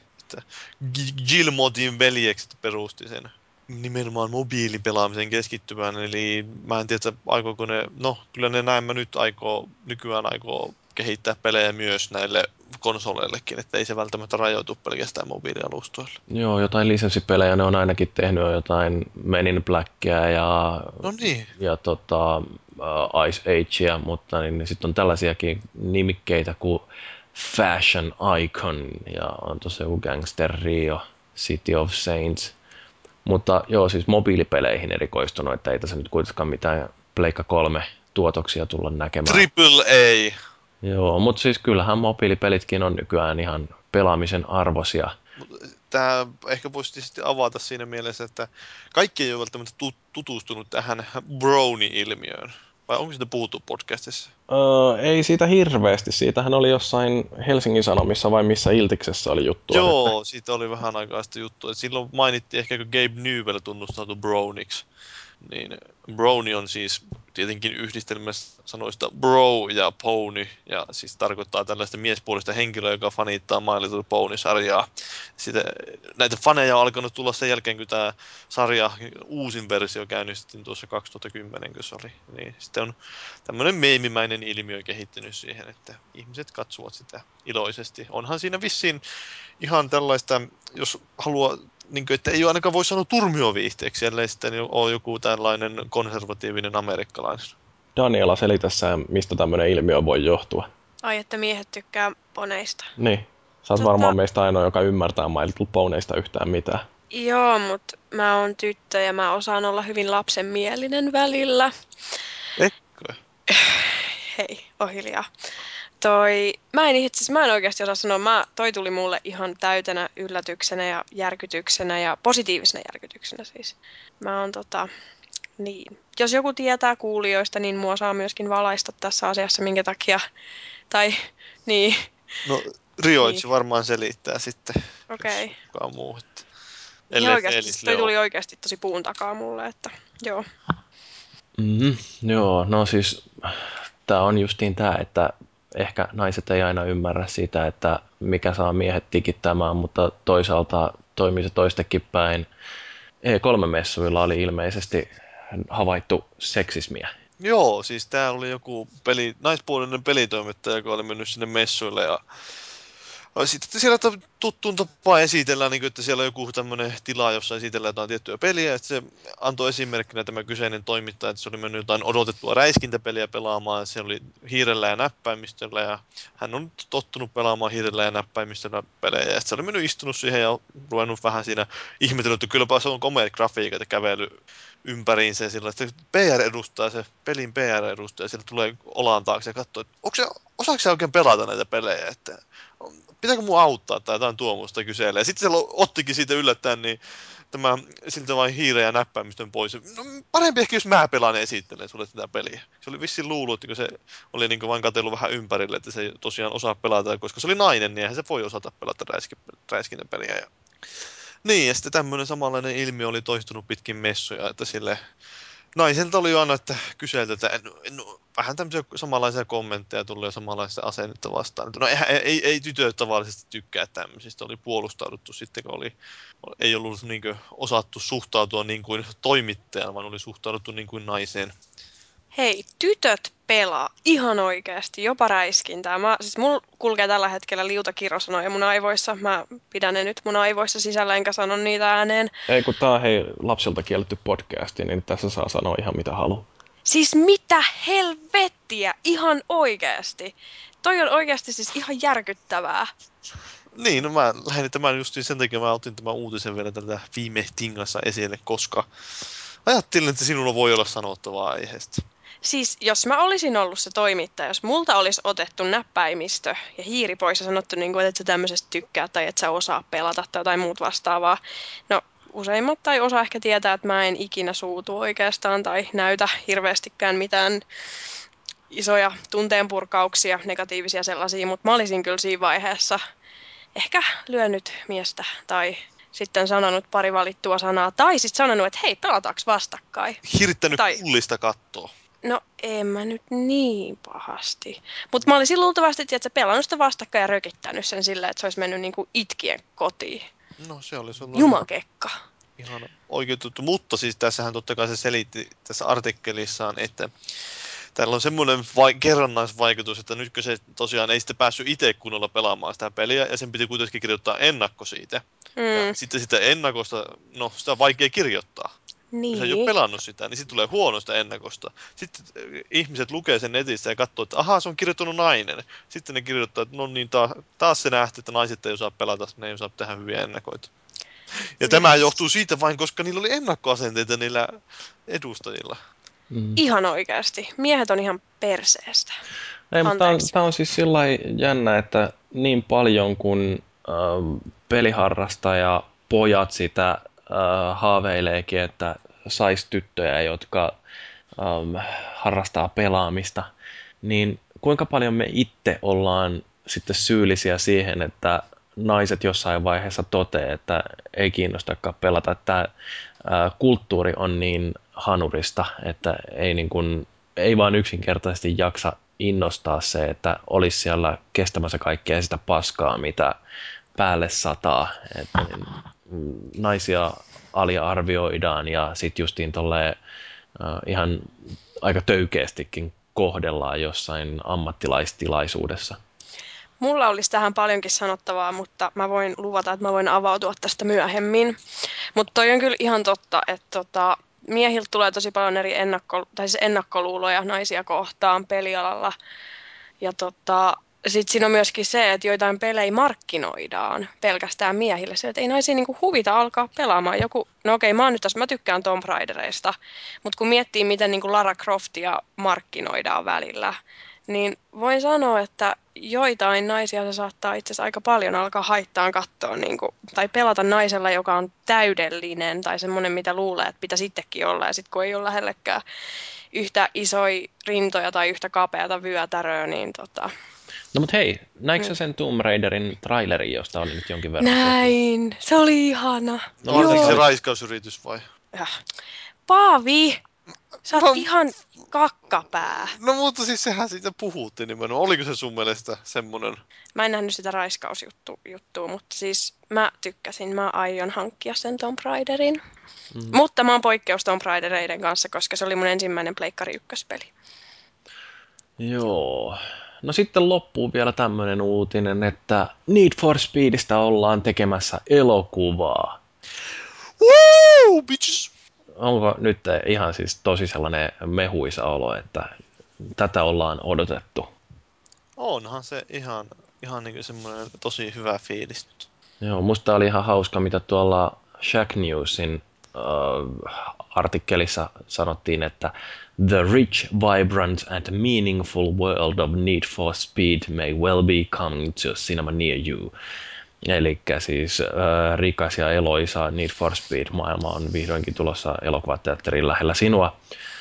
Ja kyllähän tämä aika lupaavalta vaikuttaakin, että mä katsoin, että siellä käsikirjoitustiimissä, niin sinne on palkattu tällaisia sankareita, jotka on ollut tekemässä tällaisia elokuvataiteen merkkiteoksia kuin Real Steel ja aivan liian hotti, mutta mikä parasta ohjaajan pallille ollaan istuttamassa miestä nimeltä Scott Waugh, jonka meritteihin kuuluu muun muassa se, että se on ollut stuntmanina Starship Troopers 2, että tässä ei nyt oikeastaan mikään voi mennä enää vikaa. No se vaikuttaa kyllä tosi hyvältä. Mä, mä niin muutenkin on tuommoisista kaahailuleffoista tyylin Fast and Furious, niin tosi innoissani. No sitä mä just ihmettelin, että kun Fast and the Furious-elokuva on tehty ja sille on tehty mitä viisi jatko-osaa, niin mihin tarvitaan jotain Need for Speed-leffaa? Et eikö Need for Speed, niin sehän varsinkin joku NFS Underground, niin eikö se ole aika lailla tehty just muistuttamaan jotain Fast and the Furious ja tietysti mä en ole nähnyt niitä Fast and the Furious-elokuvia, että vaikea kommentoida ihan sillä hirveän suurella kokemuksen syvällä rinta-äänellä. No vähän semmoista samaa henkehän niissä on haettu sitä underground-kilpa-ajokulttuuria. Onkohan siinä sitä nimeä yritetään, yritetään ratsastaa sillä nimellä Need for Speed sitten? Niin. Koska niin. ei sillä elokuvana voi olla mitään kovin kummusta tarjottavaa verrattuna Fast and Furiousiin. Mm. Joo, mutta siis oikeasti eihän se siitä elokuvasta kerro oikeastaan varmaan yhtään mitään muuta kuin, että siinä on autoja. Niin, autoja, josta siinä on varmaan mies ja nainen ainakin. Niin, no ei siinä välttämättä tarvitse olla sitä naistakaan, koska eihän naista osaa ajaa autolla. Niin, totta. Te ette ole oikeasti tosissanne. Mä tiedän, että te ette ole, mutta joo. Mulla oli tänään huono päivä. oli. Mennyt aikamuoto. Oli, nyt kun tuli hyvä, kun me todettiin tuo, että... Ei kun itse asiassa tuli ehkä siinä My Little Pony jutun kohdalla. Joo. Oli niin iloinen uutinen, että se pelasti kokonaan sun päivän. Kyllä. Hei, jos joku teistä huomaa, että se on sitten tullut jo iPhonelle ja mä en ole huomannut mitään, niin mua saa sitten muistutella asiasta. Haluatko se arvosteltavaksi? Joo. Joo, Heti mobiilifiniin vaan jälkeen. Älä muistuta Game of Thronesista, mun pitää pelata sitä tänään, mä en haluu. Joo, no sä voit vaikka tuossa tauolla mennä pelaamaan siitä tauon jälkeen. Tutustutaan kesäkuun ylivoimaisesti kovimpaan uutuuspelin julkaisuun. Rock Rock!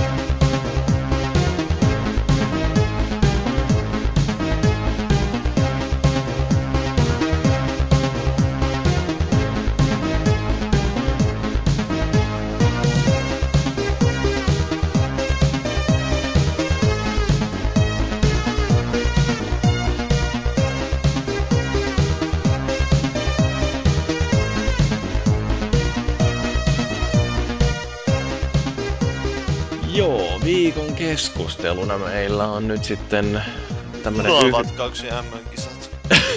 yhdistetty toi um, Late to the Party ja kesäkuun julkaisu ja sitten puhutaan myöskin jostain muusta. Mutta siis tosiaan kun mä saan valita, että mikä on kesäkuun julkaisu, niin kyllähän se on Ratchet Clank Collection, mutta toisaalta vaihtoehtoina olisi ollut Lollipop Chainsaw ja Steel Battalion, niin ehkä tämä nyt ei ollut kaikkein huonoin mahdollinen valinta.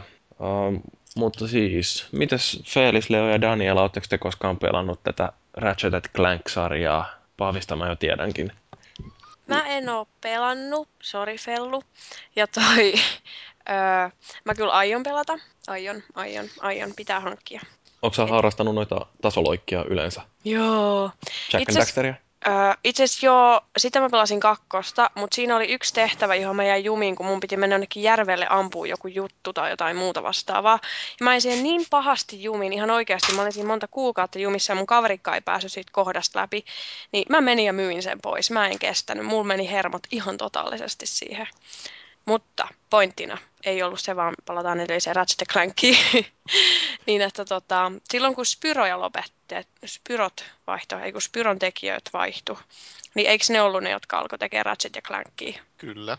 Niin siitä lähtien mä oon miettinyt, että perkule pitää pelata Ratchet ja Clankia, koska Spyrojen taso laski niin paljon, että niin tekijät on varmasti erittäin mahtavia. Joo, kyllähän ne Insomniakki tekee hyviä pelejä. Mitäs Felis, Leo, onko sulla Ratchet Clank-historiaa? No mä tein tää... Hetkinen, Ratchet Clank All for One, joka oli siis Coop-peli. Juu. Niin sen mä oon pelannut. No sitä ei voi pitää kuitenkaan ihan sillä sarjaan sellaisenaan kuuluvana. No ei, Spin-offi. mutta... Sori nyt. Oliko se hyvä sun mielestä? Mä oon sitä kokeillut pikkasen alkuun, mutta en ole kauhean pitkälle päässyt. No tota, kyllä se on niinku neljällä pelaajalla ihan jees. On siinä pukeja ja joitakin kömmähdyksiä, mutta... No, siis vaikea nyt verrata, kun mulla ei ole, mä en ole pelannut niitä oikeita Ratchet Clank-pelejä, mutta kyllä mä dikkasin siitä. Nimenomaan porukalla pelattuna. Joo, ootteko te tietoisesti vältellyt tätä Ratchet-sarjaa vai onko se vaan, että ei ole koskaan tullut aloitettua? Ei ole koskaan tullut aloitettua. Mä en ole vältellyt. Mä, tota, mä en tiedä, mitä siinä tapahtui, että miksi mä en sitten alku, sit loppujen lopuksi niitä hommannut. Saattoi muuten olla joo itse siinä vaiheessa, että sitten kun mä lopetin tai Spyrot, mä olin kaikki koulunut läpi tosi hyvin, niin siinä vaiheessa se alkoi olla sitä aikaa, kun mä löysin Final Fantasyt, ja sitten siinä kohtaa mä en enää pystynyt ajattelemaan mitään muuta kuin Final Fantasyitä. Eli mä voisin sanoa, että Final Fantasy tuli ja jyräs Ratchetin ja Clankin pois mun mielestä. Joo, no kyllähän tässä pikkasen erilaisesta pelityypistä on kuitenkin kyse, että Ratchet Clankit on sellaista melkoisen toimintapainotteista tasoloikkaa. Jee! Et tota, ja sille keskittynyt ihan pelkästään siihen, että pelaamisen täytyy olla hauskaa, että kaikki muu on sivuseikkaa. Mutta tota, nythän tämä on tosiaan tullut tällaisena uh, HD uudelleen julkaisuna ja sen takia sitten on päätynyt myöskin tähän kesäkuun kuukauden julkaisuksi, mutta mikä tässä on nyt niin kiinnostavaa on tämä tämmöinen laajempi ilmiö, että näitä edellisen sukupolven ja jossain määrin jopa vielä vanhempiakin pelejä, vai onkohan niitä vanhempia pelejä, niin niitä on ruvettu nyt julkaisemaan näille uusille alustoille, että tietysti osittain siksi, että mm, mukavahan se on myydä vanhoja pelejä äh, uuden hinnalla tai ainakin jollain hinnalla. Mutta tota, mitä luulette, onko niille oikeasti nyt niin hirveän paljon kysyntää, että haluuko Siis ihmiset aktiivisesti näitä vanhoja klassikoita uudelleen pelattavaksi? No ehkä siinä tapauksessa, että jos tämä niin sanottu uuden sukupolven peli on ollut todella sytyttävä ja haluaa kokea sen, että miten, se, miten ne alkuperä, alkuperäiset tai aikaisemmat on mennyt, niin ehkä sitten esimerkiksi mä oon nämä sekä ykkösen että kakkosen God of War Collectionit niin pelannut ja kyllä mulla oli oikein kivaa niiden kanssa, mutta se johtui vaan siitä, kun mä en ollut pelannut niitä aikaisemmin. Niin siis aloititko sä sillä, että pelasit ensin God of War 3? Öö, ei, vaan mä pelasin ensin God of War 1 ja kakkosen siinä collectionina ja sitten vasta kolmosen. Niin, eli siis se kuitenkin, että sulla oli kolmonen tulossa peli, pelattavaksi, niin se innosti sitten kaivaa nämä vanhatkin jostain. Juu, nimenomaan näin päin. Joo, no siis God of Warissa siinä se ensimmäinen peli oli hiottu jo niin huippuunsa, että siinä ei välttämättä huomaa sellaista ihan järjetöntä kehitystä, mutta kyllähän Ratcheteissa niin niissä on just tämä, että se ensimmäinen peli on tosi paljon kehittymättömämpi kuin mitä ne kaikki myöhemmät jaksot, että siinä on aivan järjetön hyppäys siitä ykkösestä kakkoseen. No, siinä on aikaakin enemmän mennyt paljon. No joo, mutta siis eihän siinä eka ja tokan pelin välissä ole kuitenkaan kuin vuosi. Niin, niin, niin mutta siis tarkoitin siis, niin kuin, jos katsoo niin nyky, nykypäivästä. No niin, joo, joo, joo, siis God on aika myöhäisessä vaiheessa sukupolvea uh, 2005, kun se tuli peräti vai milloin se eka niin se oli ihan niin kuin, että boksi oli jo tulossa kauppoihin melkein. Mm. Mutta siis toi tosiaan, että nythän noita on noita HD-remastereita, että just joku Beyond Good and Evil ja itse asiassa muuten Prince of Persia, se ihan alkuperäinen, niin siitähän tuli myöskin tällainen HD-remake tonne Joo. XBL ja PlayStation Store. Tota, ah, sano vaan loppuun. Ei, en, ei mulla ole mitään. Mä lopetan mä... aina vaan lauseen tolleen. Okei. Okay. Mä, tota, mä haluan nyt edustaa sitä tosi pientä marginaalia tytöistä, jotka on niin hulluna Final Fantasyihin, että tota, mä itse asiassa melkeinpä lasken sekuntikello kädessä, että koska tulee Final Fantasy 10 HD-na Pleikkari kolmoselle. Mä muistan, mä luin, on siitä jo aika aika paljonkin, että mä luin, olisiko ollut jostain Gamasutrasta, että sinne että siitä tehdään se HD-versio ja mä en ihan oikeasti mä jaksa odottaa. Siis mä oon pelannut sen pelin varmaan viisi kertaa läpi ja nyt mä haluan siitä HD-version ihan vaan sen takia, kun se on niin hyvä peli. No mutta minkä takia te ette pelaa niitä alkuperäisiä versioita? No kun Pleikkari 2 pelit ei toimi kolmosella. No mutta eikö sulla ole Pleikka 2? On. Niin. Mutta kun mun pitää irrottaa se, ei kun irrottaa joku ja laittaa se mun telkkari, ei kun ei tarvikaan. No kun mun Pleikkari kakkosessa on ohjain, missä on johto, ja se ei yllä mun sängylle asti. Ei yllä sun sängylle asti? No ei silleen, että Kuinka mulla olisi hyvä... johto siinä on? No en mä tiedä, mutta ei siinä, ei se... ei se ole tarpeeksi pitkä, että mun voisin ottaa tietysti tosi hyvän asennon sängyllä ja pelata. Hmm. Joo. Niin, että ei ole, ei ole tarpeeksi pitkä sänkypuuhi. Joo, no Joo. siis... Kiitos tästä mielikuvasta. Olipas kypsästi tehty. Kyllä, kyllä terveisin Juri 40. Uh, Mutta siis niin, onko siinä nykyään, kun uusista peleistä voi saada kaiken maailman trofeja ja achievementteja, niin uh, onko niin kuin mitään järkeä ottaa jotain tällaisia klassikkoja pelattavaksi? Nyt tähän yksi villitys on myöskin nämä, että julkaistaan jotain Pleikka 2-pelejä ihan muokkaamattomina periaatteessa, sillä että niitä pystyy pelaamaan Pleikka 3, niin kuin nyt joku Max Payne oli, ja sitten ilmeisesti GTA 3 ja Vice City on tulossa. Niin kiinnostaako nämä yhtään niin paljon? Ne ei taida olla edes teräväpiirtografiikalla. No ehkä siinä tapauksessa se kiinnostaa, että tota, mulla on näitä 8-bittisen Nintendon pelejä oli lapsena. Niin mä myin ne kaikki pois. Ja nyt sitten aikuisena mä oon hommannut niitä takaisin kaiken maailman, kaiken maailman latauspalveluista sun muista vastaavista.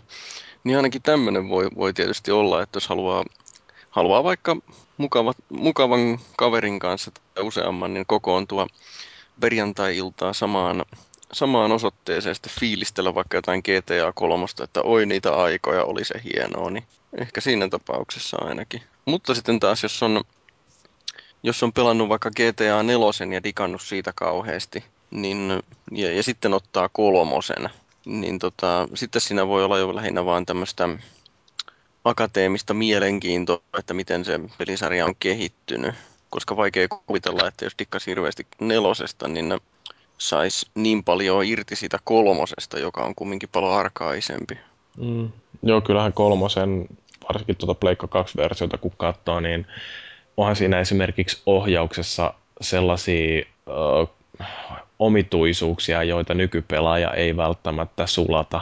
Että se, että siinä liikutetaan kuitenkin kolmannessa persoonassa hahmoa, mutta sitten, että kun yritetään tähdätä jonnekin, niin oliko se nyt jopa niin, että oikeata tattia, kun pikkasenkin liikuttaa johonkin, niin siirrytään yhtäkkiä ensimmäisen persoonan kuvakulmaan, mutta siinäkään ei voi ampua. Et se, jotenkin se kameran käyttäytyminen on sellaista, mihin ei nykypelaaja oikein helposti totu. No sehän noissa on ongelma näissä just teräväpirtopäivityksissä, että kun niissä ei Toisaalta fanit varmasti suuttuisi, jos ne muuttaa sitä pelattavuutta liikaa, ja sitten toisaalta ne on, monesti on kuitenkin sen verran vanhanaikaisia verrattuna nykyajan standardeihin, että sitten taas menee, tulee jo ongelmalliseksi, että ei muutetakaan sitä peliä. Mm. Esimerkiksi tuossa Halon uusi versiossa kyllä huomasi hyvin sekä hyvässä että pahassa mielessä tämä. Mm. Joo. Musta tuntuu, että tota, nämä vanhat klassikot, joita nyt ihmiset haluaa pelata uudelleen ja uudelleen, niin ne on vähän sama juttu kuin se, että ihmiset oikeasti lähettää pyyntöjä tonne TV-kanaville, että voisitteko uusia sen ja sen elokuvan tai sen ja sen TV-sarjan. Ja sitten kuitenkin joka kerta, kun näitä uusintoja tulee, niin valitetaan sitä, että kun telkkarista ei tule mitään muuta kuin uusintoja. Mutta ne on jotenkin sellaista turvallisuuden tunnetta luovia, että mä oon nähnyt tämän aikaisemmin ja tykkäsin siitä silloin joskus kauan sitten. Ja nyt kun se tulee uusiksi, niin äh, ei se mitään, vaikka mä tiedänkin mitä tässä tapahtuu, ainakin tämä on sitä samaa vanhaa turvallista. No sehän se on, että ihmiset on laiskoja. Mm. Ja uudet kokemukset vaatii kuitenkin jonkin verran efforttia. Niin, nimenomaan. Että pitäisi jotenkin aina opetella uutta ja oppia sisäistämään uutta ja sitten tietenkin siinä saa semmoisen hyvän tekosyyn, että kun tulee, no niin nyt siinä on trofiit, niin joo, mä voin pelata se uudestaan läpi. Mm. Mutta onko teillä jotain sellaisia pelejä, minkä parien te haluatte aina vaan pelata, no, palata uudestaan ja jotka sillä tuo sitä sellaista lohtua silloin, kun elämä potkii päähän. Spyro, Crash Bandicoot, Pokemon. Pokemon. Niin, niin eli siis jotain oikein tosi ikivanhoja. Hei, tää, mistä mä oon nyt puhunut ihan sikana. Toi One Must Fall. Mulla on siis, mulla on ollut ihan hirveänä himona varmaan viisi vuotta päästä pelaamaan sitä taas, mutta ei. Kellään ei ole sitä, enkä mä ole sen verran tekniikkahirmu, että mä osaisin sen mun koneelle laittaa. Joo, mutta siis mä aina muistelen One Must Fallia, kuinka se oli niin mahtava peli. On, on. Se on vieläkin olemassa se peli. Joo, moi. Miten siis, sehän on tappelupeli, niin miten se voi olla tollanen, että sitä haluaa aina vaan pelata uudestaan ja uudestaan? En mä tiedä, siinä oli vain joku taika, kun me Eevan kanssa sitä hakattiin ihan sikana. Ja sitten kun tuli se kuudes vastus, joka oli vähän lyhyempi ja se oli se ihan hirveä pikkurobotti, joka aina tappoi mut. Ja sitten Eeva tuli ja pelasti tilanteen siinä kohtaa. Ja sitten kun sen pääsee läpi, niin sitten sai tarpeeksi, oliko se rahaa, että sai ostettua jotain nopeutta ja voimaa itsellensä lisää tai pysty vaihtamaan robottia, oliko se Novaa vai Supernovaan. Okei, okay, mä en muista hirveän hyvin tästä pelistä yhtään mitään, mutta siinä on vaan semmoista nostalgiaa. Joo. Mm. Niin. Jos jollain on One Must Fall koneella, niin mut saa kutsua kylään. Joo, siis mulla oikeasti toi Ratchet Clank-sarja, varsinkin se ensimmäinen peli, niin siitä on jotenkin niin lämpimiä muistoja, että kyllä nytkin sitä kun aloitin jo kuudennen läpipeluu kerran tässä nyt, kun sitä on hakannut, että vaikka arvostelu on tehty ja Platina Trophy otettu ja mm, tolleen, niin siinä on jotain taikaa. Et onko se sitten justiin se muisto, jälki, mikä on jäänyt tonne selkäytimeen siitä, että kun ensimmäistä kertaa silloin joskus jouluna 2000, mitä se nyt sitten on ollut, neljä ehkä, 2003, sain Pleikka kakkosen ja sitten rupesin sillä pelailemaan ja ensimmäinen peli oli sitten tämä Ratchet Clank, niin se, että miten se kokemuksena oli niin uusi, koska mulla ei ollut konsolipelaamisesta minkäänlaista käsitystä, että mitä se on, ja siinä joutui opettelemaan samaan aikaan uuden pelin ja uuden ohjaimen, ja kuitenkin se, että miten se vaan oli sellaista lapsenomaista hauskaa, mitä kolmekymppisenä ei välttämättä enää pysty samalla lailla kokemaan kuin joskus aikaisemmin, niin se, että nyt sitten kun palaa sen saman pelin pariin uudestaan, niin jotenkin semmoiset nostalgiahuurut vaan pääsee sieltä sitten valtaamaan pään, niin kyllähän se on varmaan just semmoinen turvallisuuden tunne, mikä sieltä syntyy, ja sen takia on kiva pelata noita vanhoja pelejä.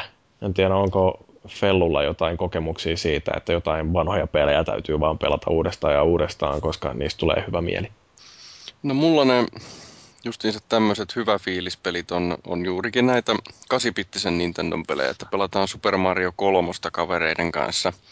Ja oleellista on nimenomaan se, että sitä ei pelata yksin, vaan nimenomaan niiden lapsuuden kavereiden kanssa, joiden joiden kanssa siellä koulun pihalla vaihdeltiin niitä pelikasetteja silloin joskus. Mutta tota, jos puhutaan näistä varsinaista HD Remake-julkaisusta, mitä on tullut, niin kun oli reilusti kumminkin täysikäinen, kun pelasi niitä aikaisemmin alkuperäisiä silloin Xbox, Gamecube, PS2 aikana, niin mä oon enemmänkin kokenut ne sillä, että oho, onpas pelit kehittynyt tuosta ajasta, että oho, onpas tuo vanhentunut ja, ja silleen, että sitä ei näe semmoisesta nautintoaspektista näitä uuden, uusien pelien remakeja mutta sitten ne omat lapsuuden pelit, niin ne on niinku semmoisia, jotka ei tunnu vanhenevan. Mm. No, mulla on yksi semmoinen ajatus, mitä oikeastaan tuli mieleen, kun tätä jaksoa tuossa valmistelin, niin äh, se, että kun meiltä kysyttiin siinä kesäjaksossa siitä, että mitkä on hyviä kesäpelejä, niin onko nämä tällaiset HD-remakeit just sellaista parasta mahdollista kesäpelattavaa. Et siinä missä ihmiset tykkää mennä katsomaan jotain aivotonta räiskintää ää, kesällä elokuviin, niin eikö nämä ole vähän just sellaista, että ei vaadi liikaa ajattelua, kun kaivaa jonkun sellaisen, minkä on vetänyt jo monta kertaa lävitte, mutta sitten kun siinä on vähän pintaa kiilotettu ja paketoitu uudestaan ja laitettu trofeja ja muuta tällaista, niin siitä tulee semmoinen just oikealla tavalla uusi kokemus, että sellaiseen kesäpäivään, kun on laiska olo ja ei haluaisi liikaa panostaa, niin, niin silloin kaivaa jonkun tuollaisen vanhan pelin uusinta versio ja rupeaa sitä hakkaamaan. Niin eikö se ole niin kuin, mitä kesäpelaamisen pitäisi olla? No peukkua ylös tämä kuulostaa ju- just siltä, milloin, milloin nämä HD-remakeit varmaan toimii juuri parhaiten. Ja kesällä ei tule mitään hyviä pelejä kuitenkaan. Niin, eipä tossa... kauheasti. Spec Ops The Line tuli, mutta eipä taida juuri muuta olla. Tuossa on myös se, että periaatteessa siinä ei tarvitse alkaa niin kuin, että jos va- pelaa jotain HD-remakea, niin siinä tuskin ei valitse sellaista peliä, mistä ei tykkää. Eli se on itselle jotenkin läheinen tärkeä. Tietää, miten siinä niin kuin menee. Että ei sinänsä jää mihinkään jumiin moneksi tunniksi repiin hiuksia päästänsä, että pääsee niin kuin just nauttiin siitä, mistä siitä pelistä tykkäs. Mun mielestä toi on kyllä ihan loistavaa kesäpelattavaa. Mm. No, joko teillä on ostettuna kauhean kasa näitä HD-remakeja vai onko tässä nyt vaan puhuttu lämpimikseen? No, Ratchet ja Clank on nyt hankinnassa. Mä just laitoin viestiä yhdelle kaverille, olisiko sillä se. Ja sitten mä odotan sitä Final Fantasy 10. Mä en kyllä tiedä, se ei varmaan ikinä tule nyt. Ja sitten, no okei, okay, se Final Fantasy 7 ei ole HD-remake, mutta kun se tulee kuitenkin ja se on niin kuin, joo, niin mä nyt laitan sen samaan luokkaan, eli sitä heti kun se tulee, niin senkin hankin, mutta joo, mulla ei ole vielä mitään HD-remakea kyllä hankittu. Mutta odotan niitä heti kun ne tulee. Sitten mä leikin, että on kesä ja pelaan niitä.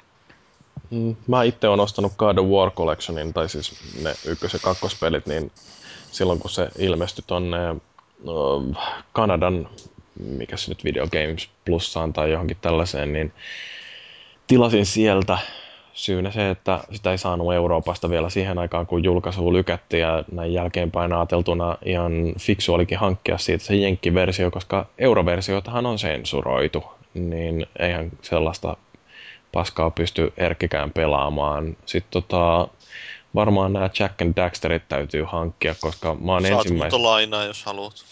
No mä hankin ne todennäköisesti digitaalisena jossain vaiheessa, mutta no saatan tar- tarttua tuohon tarjoukseen. Se on kuitenkin semmoinen pelisarja, mistä mä oon pelannut vain sen ensimmäisen pelin. Että ne kaksi jatko-osaakin olisi varmaan ihan hyvä kokea.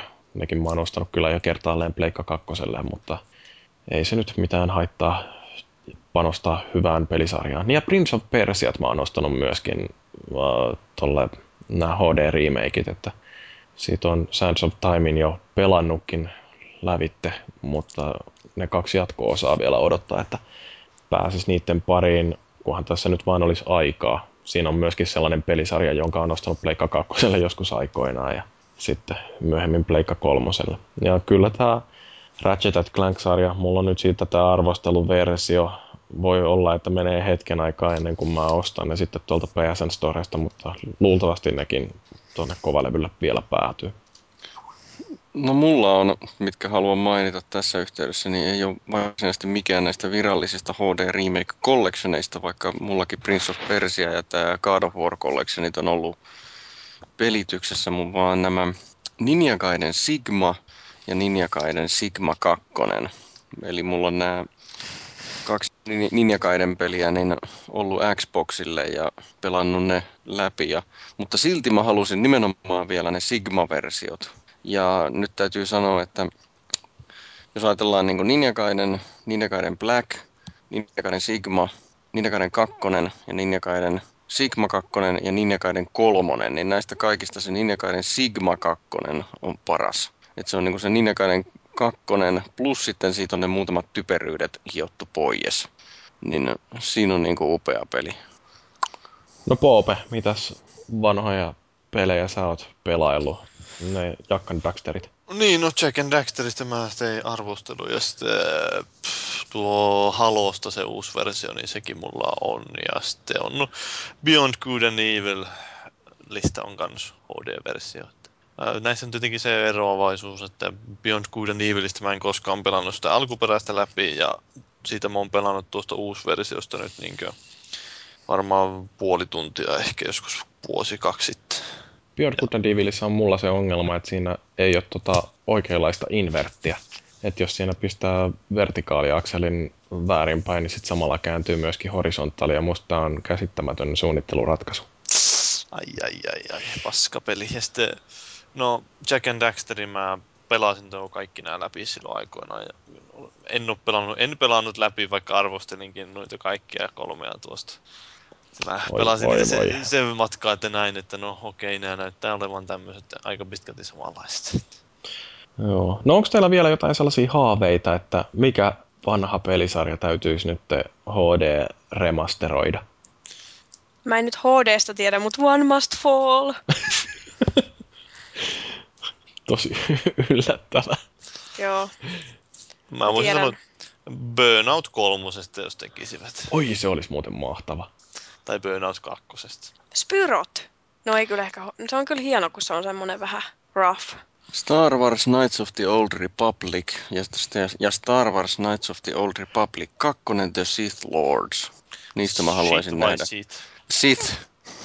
Nehän on PC-pelejä, eikö ne pysty PC-llä pelaamaan HD-versionakin? Onhan ne En mä tiedä, mulla on ne boksilla. PClle vain ostat ne. No, Niin, heti, niin, niin, heti niin. vastamaan. Steamista löytyy, ei, ei varmaan Steamista, mutta olisiko Good Old Gamesissa. Kyllä ne itse asiassa mun... Eikö onko? En minä tiedä, minäpä tarkistan. Mutta Joo. jatkakaa toki. Ulkona mulla on satanut aika paljon tänne. Mä itse laitoin tämän kysymyksen tänne, että mikä vanha pelisarja täytyisi HD uudelleen käsitellä, ja sitten mulla ei ole mitään hyvää vastausta No tuohon. kun ei oo mitään hyvää. Fail. Ihan turha se on vanhoja pelejä kantaa. Tehkää uusia satana. Hei! Laiska paskat! Hei, nyt mä tiedän. Final Fantasy 7, Final Fantasy 8, Final Fantasy 9. Jatkanko listaa? Öö, Mä veikkaan, että siinä löytyisi numeroita 10 ja 11 ainakin vielä. Olisiko Joo. mahdollisesti jopa 12? 11 se Ja MMO. 10 2, vai mikä se on? Ah, kymppi kakkonen, se oli niin hauska. Joo. Itse Raivostuttavan hauska. Nyt mä tiedän, GTA mitä mä haluan. 3, GTA 3, jos joku tekisi sellaisena uudelta, uudelleen lämmitettynä versiona, että Siitähän tehdään sillä GTA 4 pelimoottorilla. no se olisi kyllä ihan mahtavaa, jos se tulisi sellaisena, että sitä voisi pelailla tällä Pleikka 3 ja siinä olisi samanlainen grafiikka kuin GTA 4. Nyt mä tiedän, minkä mä haluan, ja itse asiassa mun se on tulossakin. Doom 3. Lisälevyineen. Tulee syksyllä. Joo. Mä oon pelannut Doom 3 tuolla Xboxilla niin lisälevyineen niin kaksi kertaa läpi. Siis tämähän on siitä poikkeuksellinen remake, että siinä jopa muutetaan sitä itse peliä, että kun sehän oli suurimpia valituksia aiheita, että sä et voinut samalla aikaa ampua ja käyttää taskulampua, eikö se ollut? Joo, oli. Niin tuossa pystyy käyttämään samanaikaisesti taskulampua ja ampua. Oi, siinähän menee ihan täysin pelitasapaino sekaisin Se tuollaisesta. pääsee. Ja Siinä on jotain uutta sisältöäkin, jota ei aikaisemmin ollut siinä alkuperäisessä. Ja Oi vitsi, mä haluan ton kyllä ihan ehdottomasti. No taas kerran, pitää pelata taas kerran, eli kolmannen kerran. Mm. Se Doom 3. Ja on muuten Knights of the Old Republic Steamissa. No niin. Se on 8 euroa 99 senttiä tällä hetkellä. Voi voi, pitääkö taas mennä ostamaan halpoja pelejä, kun halvalla Niitä saa kyllä halvemmallakin. Toisinaan tulee, tulee kesäalle. Mm, joo, odotan kesäaletta ja sitten ostan Skyrimin. Jotain koskaan kerkeä pelaamaan. No, mutta viikon keskustelu oli siinä. Ostakaa Ratchet Clank Collection. Se sai viisi tähteä konsolifinin arvostelussa. Toivottavasti konsolifinin arvostelu on jo julkaistu tähän mennessä, kun tämä podcasti tulee ulos. En ole vielä jaksanut korjata oikoluvun jälkeen sitä. Eihän siinä mitään korjattavaa ollutkaan. Aina on jotain korjattavaa. Ulvi on mestari löytämään virheitä jopa minun tekstistäni, joka on muuten niin täydellistä. Se korjaa väärin. Ihan, ihan niin kuin kummelissa, että tota, mehän ei tehdä, su- miten se meni, että mehän ei tehdä virheitä soitossa. Niin, musiikissa ihan nyt elämässä, joo, ei tehdä koskaan Niin, virheitä. ei tehdä koskaan mitään virheitä. Että.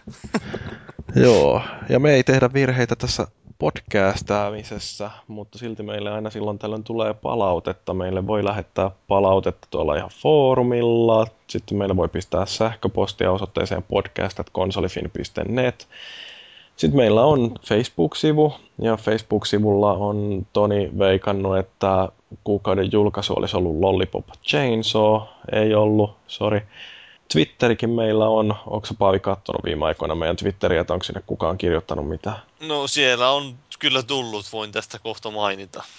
Joo, no mutta aloitetaan nyt vaikka niillä Twitter-kommenteilla, jos siellä kerran on jotain mainitsemisen arvoista. No, Tästä taisi olla meidän ylläpidon Irkki-kanavallakin jo puhetta, mutta Project Gene on muistanut, että tällaisesta iltasanomien otsikoista tai uutisesta, jonka otsikko oli, että Kiinan avaruuslentäjät onnistuivat tärkeässä telakoinnissa.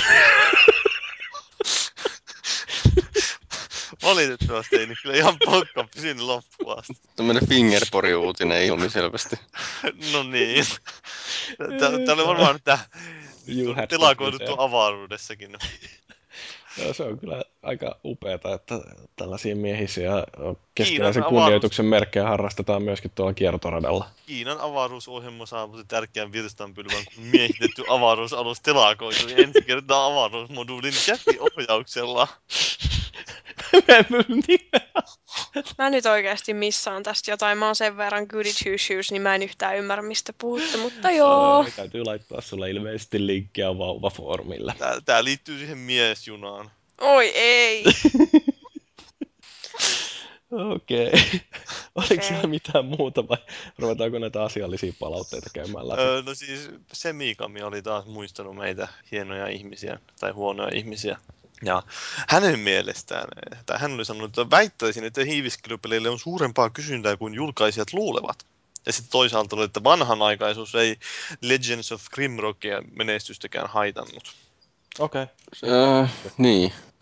Mulla oli ihan sama fiilis, että ah, okei. Okay. Niin, no siis, no, vanhanaikaisuus. Tuo Legends of Grimrock niin on tietysti siinä mielessä ehkä vähän, no, en mä tiedä, voiko sitä tuohon aikaan hiiviskelypeleihin käyttää kauheasti esimerkkinä, mutta koska olihan se nyt semmoinen tietynlainen genre, joka ei ole kauheasti ollut tapetilla ja sitten oli hyvin tehty peli vielä. Että. Mutta niin, en mä tiedä. Se oli aika vissiin, no, voisi sanoa, ehkä vähän poikkeuksellinen tapaus. Että hiiviskelypeleistä niin, no se on varmaan sekin jo sitä, että kyllä niillä tietynlainen kuva on, että minkälaisia pelejä on helppo myydä, ja sitten ne ei osaa myydä hiiviskelypelejä, niin sitten ei tehdä hiiviskelypelejä. Joo, kun tää uusin Splinter Cellikin vähän, vähän niin kuin irtaantui siitä varsinaisesta varjoissa hiipimisestä. Thief 4 mä odotan. Niin, sitä ei ole kuulunut mitään. Siitä olisi vissiin pitänyt viime vuoden lopulla tulla traileri, että se oli varmaan tehty valmiiksi, mutta sitä ei koskaan näytetty. Jaha, Siellä on jotain, jotain ne keskittyi siihen Hitmaniin, veikkaus. niin kekke. Eikö se ole sama firma? Öö, siis Square Enix sitä julkaisee, mutta siis se Hitmanihän kehittää IO Interactive Tanskassa ja sitten ei Ja Aidossia ol- Joo. teki sitä. Joo, okei. Okay. Montrealissa, se oli tää Deus Ex. Deus No niin, ja, joo, Deus Ex. Mutta nehän sai sen valmiiksi, että Niin sai. pitäisi pikkuhiljaa olla siellä niin tulisilla hiilillä, mutta ehkä, ehkä sitten tänä vuonna vielä kuullaan jotain. Jos ei muuta, niin siinä on ainakin hieno se logo, että on kirjoitettu TIAF.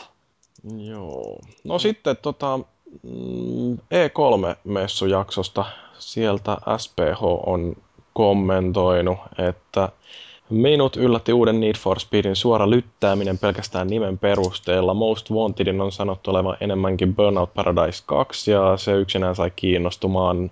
Burnout Paradise on edelleen tämän sukupolven paras autopeli. No en mä Ei oo! E- Se on, mä en tykännyt yhtään. Ei, ei, ei. ei- No en siis minäkään- mun mielestäni SPH on kyllä täysin oikeassa. mutta siis minä en ainakaan sitä minkään nimen perusteella lytänyt. Se on täyttä paskaa tuommoinen paneettelu. Mutta siis öö, lyttäisin sen perusteella, mitä nyt näin siinä lehdistötilaisuudessa, se näytti tylsältä.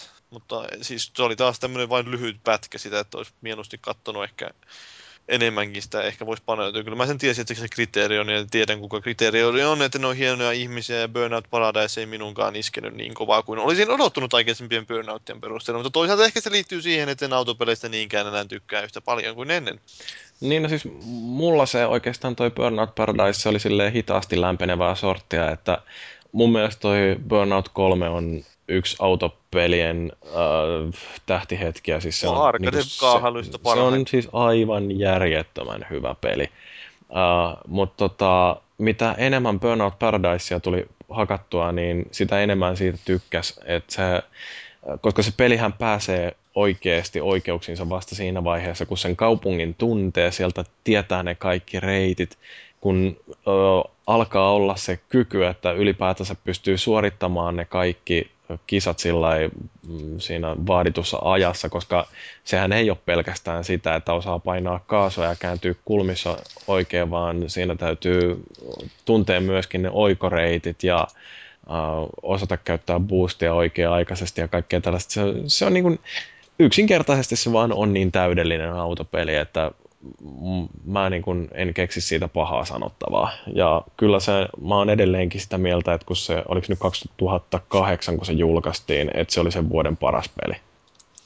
Niin, no siis varmaan se oli osittain just se, että kun oli tottunut siihen, että Burnout 3 ja Revenge ja 2 oli semmoisia kuitenkin, että niihin hyvin nopeasti pääsit sisälle, sä pystyt ottaa sieltä sen jonkun kisan, jonkun crash, crash-kohtauksen ja vetää sitä niin kuin sillä nopeasti. Että se oli semmoisen hyvin paloteltu jo peli ja sitten tuo taas tuntui vähän semmoiselta uhkaavat avoin iso maailma ja sitten vähän hankalaa mennä, niin ei voi pysty ottaa listassa, että mä ajan nyt tuota kisaa, vaan sun piti ajaa sinne kisan alkuun. Ja...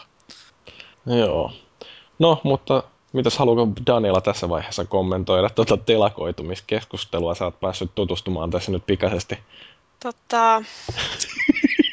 tota... Joo, no se oli hyvä kommentti. Sitten tota, pelivideojaksosta, eli meidän viime viikon jakso, niin siitä saatiin itse aiheestakin keskustelua tuolla foorumilla ja se on tietysti sillä ihan kiva. Musta on mukavaa, että meillä on semmoinen aihe, josta ihmiset jaksaa kommentoida muutakin kuin, että ei ole pelkästään sitä meidän keskustelua, vaan myöskin siitä, että mistä me on puhuttu. Uh, Mutta tota, mä kaivoin kuitenkin nyt tällaisia, jotka liittyy siihen meidän jakson toteutukseen. Stammy on sanonut, että aihetta käsiteltiin lähinnä videon tekijöiden, ei kuluttajien näkökulmasta. Nyt YouTube-aikakaudella on muodostunut jonkinlainen perihar- äh, peliharrastuksen alakulttuuri pelivideoiden katselu. Um, niin, mä en oikeasti tunne tätä pelivideoiden katselukulttuuria niin hirveän hyvin, mutta ilmeisesti sillä on enemmänkin kannattajia, koska siellä Nisupullakin oli kompannut tätä. Onhan siis näitä esimerkiksi, jos mainitaan Minecraftista, niin tämä Yoggasti, niin ne on esimerkiksi yhde, yhteen pelin käytännössä keskittynyt ja pelaavat Minecraftia ja siellä puuhalleet kaikkea hämärää ja siitäkin keränneet semmoisen oman fanijoukkuunsa siellä niistä, jotka ei välttämättä edes pelaa itse Minecraftia, niin katsoo sitä. Haluatteko te kuulla jotain tosi järkyttävää? Tosin se ei ehkä järkytä enää mitään tuon telakoitumisjutun jälkeen, mutta kuitenkin. Joo. Jengi tekee, että 12-vuotiaat tytöt tai ehkä sitä vanhemmat, niin tekee Sims-videoita.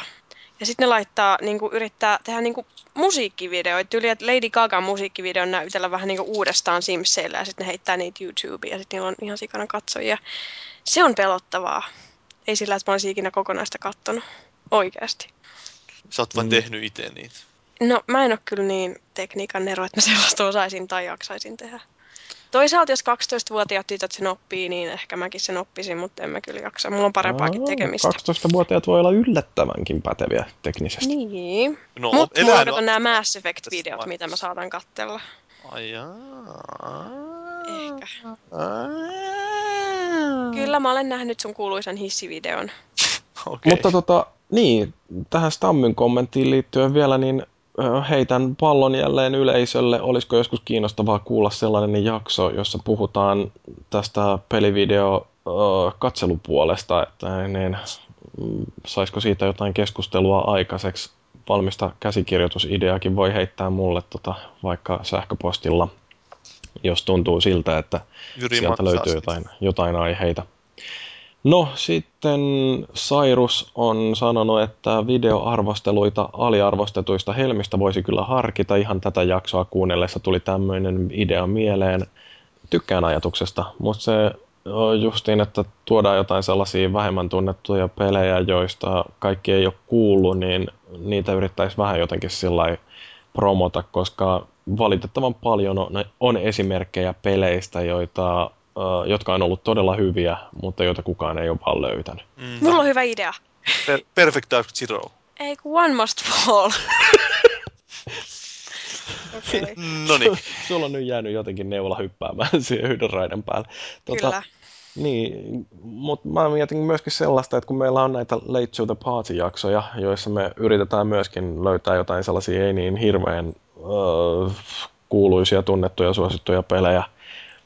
Öö, no, tietysti aina ei ihan onnistuta siinä, mutta musta olisi kiva, jos me pystyttäisiin jotain sellaisiakin kadonneita helmiä löytämään ja saada ihmisiä pelaamaan niitä, niin, niin niihin liittyviä videoita voisi olla tietysti mukava tuottaa.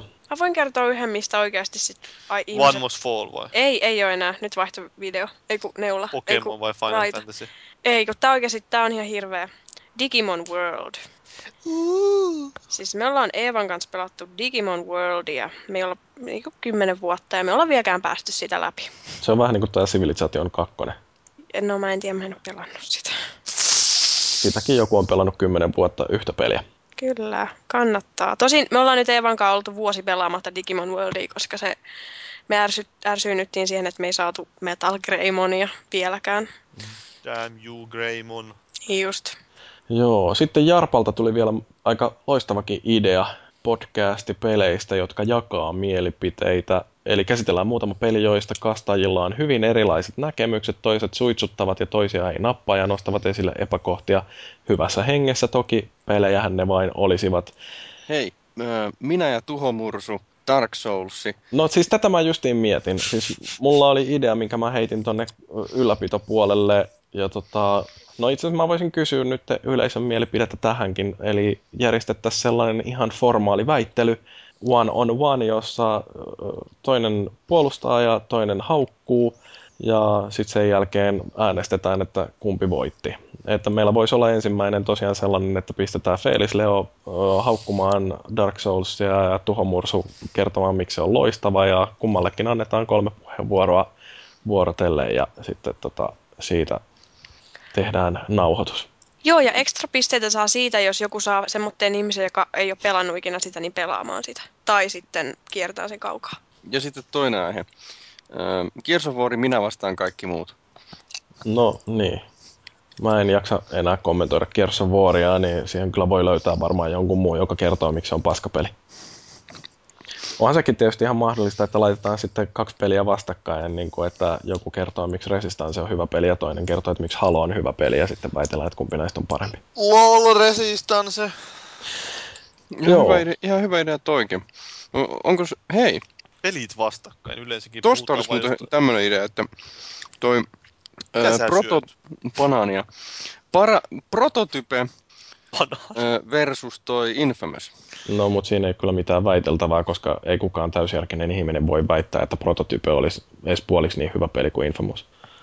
No okei, ehkä, ehkä pitäisi puhua niistä niin sitten sarjoina, niin saataisiin tota, tasasta. Eli Prototype-sarja, kaksi peliä, Infamous-sarja, kaksi peliä. Onhan siinä tietysti Se sinänsä tasoittaa. just niin tuommoista vertailua jonkun kahden sarjan tai pelin välillä voisi tietysti olla ihan mielenkiintoista kanssa tehdä. Että olisi vähän semmoista erilaista, katsottaisiin vähän sillä lailla, että miten joku on tehnyt jo tiettyjä juttuja, miten ne tekee eri lailla, miten ne tekee samalla tavalla. Ja... Joo, mutta siis niin kuin idea mulla oli kuitenkin, minkä jalostin tästä Jarpan ehdotuksesta, että niin ei tehdä kokonaista jaksoa tästä, vaan tehdään tällaisia väittelyitä aina normijaksojen mopin loppuun ja siellä sitten tulee sellainen viiden minuutin pätkä tästä näin. Mutta siinä taisi olla meidän palautteet. Eihän tässä enää muuta kuin loppukiitoksia. Onko mitään viimeisiä sanoja, mitä haluatte tähän heittää ennen kuin lyödään jakso pakettiin? Mu- Muistakaa käyttää kesäkumia. Biisin nimi on, no en sano, mutta esittäjä on Duo. Ja biisin nimi on Panisin. Se on Niin. ihan paskaa kyllä, mutta Hyvä bassokuvio. minä, minä, lähinnä sitä tästä lähtisin miettimään, että öö, tämä Itämeren UFO, oletteko tuttuja? Tai tunnetteko kyseisen ilmiön? Mm-mm. Mikä se on? Itämerestä löytyi tuommoinen joskus joku mielenkiintoinen muodostelma ja sitten totta kai sitä heti ruvettiin puhumaan, että se on joku avaruusalus, joka on pudonnut sinne Itämeren pohjaan. Ruottalaisetko löysi? Joo, eikö se ollut joku ruottalaista, tai en mä muista, mutta jostain Aika merestä. yllättävää. Miten, miten se oli yllättävää? No, ruottalaiset, jotka näki venäläisiä sukellusveneitä. Niin, no siis sehän on nimenomaan nyt sitten pohdittu, että mikä se voisi olla, että joku sanoi, että se on vain joku luonnollinen muodostelma, ja sitten joku sanoi, että se oli joku natsien kehittämä tämmöinen ansa neuvostoliittolaiselle sukellusveneelle. Blah. Mutta Oikeasti se on Loch Nessin hirviö, joka on vaan lomalla. niin, silloin siellä lomaa mökki. Itämeressä. Niin. No kai Jos sä mä... tiedät, että Loch Nessin järvi on yhteydessä mereen. Mutta siis jos mä olisin Nessie, niin mä menisin kyllä niinku välimereen. Miksi välimeren? Koska Siellä on siellä on lämpimämpi. lämpimämpi. Ja Niin niin just, jos ei se tykkää lämpimästä. Niin, jos se tykkää no. olla vähän tämmöisen pohjoisemmassa semmoisen mukava. No sit jäämereen. juttelee sen eviä. jäämeri. Jäämeri, no se voi olla se liian kylmä. Mm. Siellä ei ole sopivia virtauksia. Ja siellä on venäläisiä ydinsukellusveneitä. Niin sekin on vähän, voi saada semmoisen radioaktiivisen. Se, siitä voi vielä näkee Ruotsin TVn, kun on tuossa Ruotsin lähellä. Niin, mutta mä luulen, että Nessiellä ei ole sellaista mökkiä, jossa olisi sähköt. Ootko varma? Ei sitä voi varmaksi tietysti sanoa.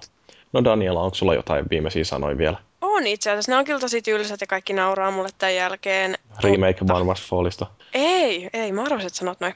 Itse sitä, että mä kävelin lasipalatsin edessä ja mä sain tekstiviesti mun kaverilta, että näytätpä tosi nätiltä tänään ja siitä tuli tosi hyvä fiilis. Niin nyt kun te olette parjannut kaikki naisia ja muutenkin miehet on ihan kakkoja ja parjaa naisia, niin ihan oikeasti laittakaa teidän kavereille viesti naispuolisille, että te olette nättejä tai oot nätti tai sulla oli tosi kiva hattu tänään tai jotain muuta hauskaa, koska se ihan oikeasti piristää päivää. Hmm. Syvä hiljaisuus. Mä oon tarpeeksi monta seksuaalinen ahdistelusyytettä saanut jo. Oho. Oho. No Joo, ei, sitä, ei, ei mua, siis mua alkaisi epäilyttää, jos yhtäkkiä joku pistäisi joku mies silloin, että oot nätti mulle, ja sitten mä kävelisin keskellä kaupunkia. Hetkinen. Vitsi, sä oot kyllä hyvässä kunnossa. Oot sä käynyt Hei. puntilla? Come on, mulla Ei. tuli... Mä No. no. tarkoitin siis lähinnä sitä, että mä käve, jos sä kävelet jossain kaupungilla ja sitten yhtäkkiä ihminen pistää, että oot nätti. Missä helvetissä sä oot katsomassa, että sut on puskasta kattoo sieltä. Hei, mä, jos mä löydän nopeasti sen viestin, niin mä voin kertoa, mitä mulle lähetettiin. Se oli oikeasti aika ihana, sillä siitä tuli hyvä fiilis.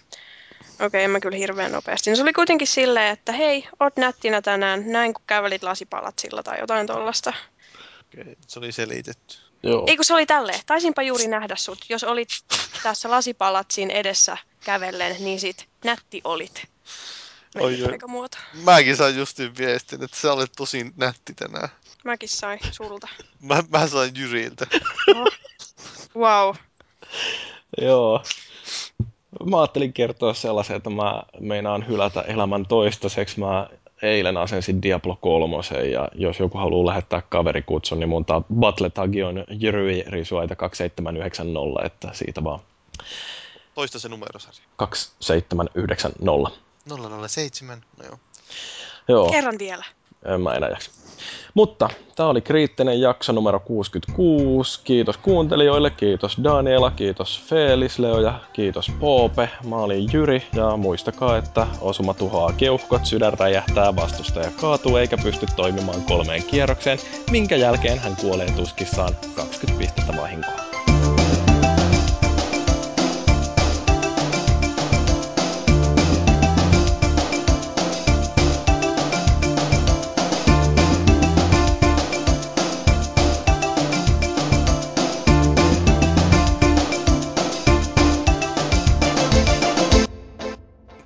Neogaffissa oli hyvä ketju. My dog ate my 3DS, what now? Sitten on kuvia, kun koira on purru pi- pilaalle 3DS. No, mitäs tollasessa? Mä en ootin, että se olisi oikeasti syönyt sen, mutta ei se ollut kuitenkaan syönyt. sitä. Täytyy varmaan viedä koiraa eläinlääkärille, koska ei tiedä mitä myrkyllisiä aineita Nintendo on laittanut.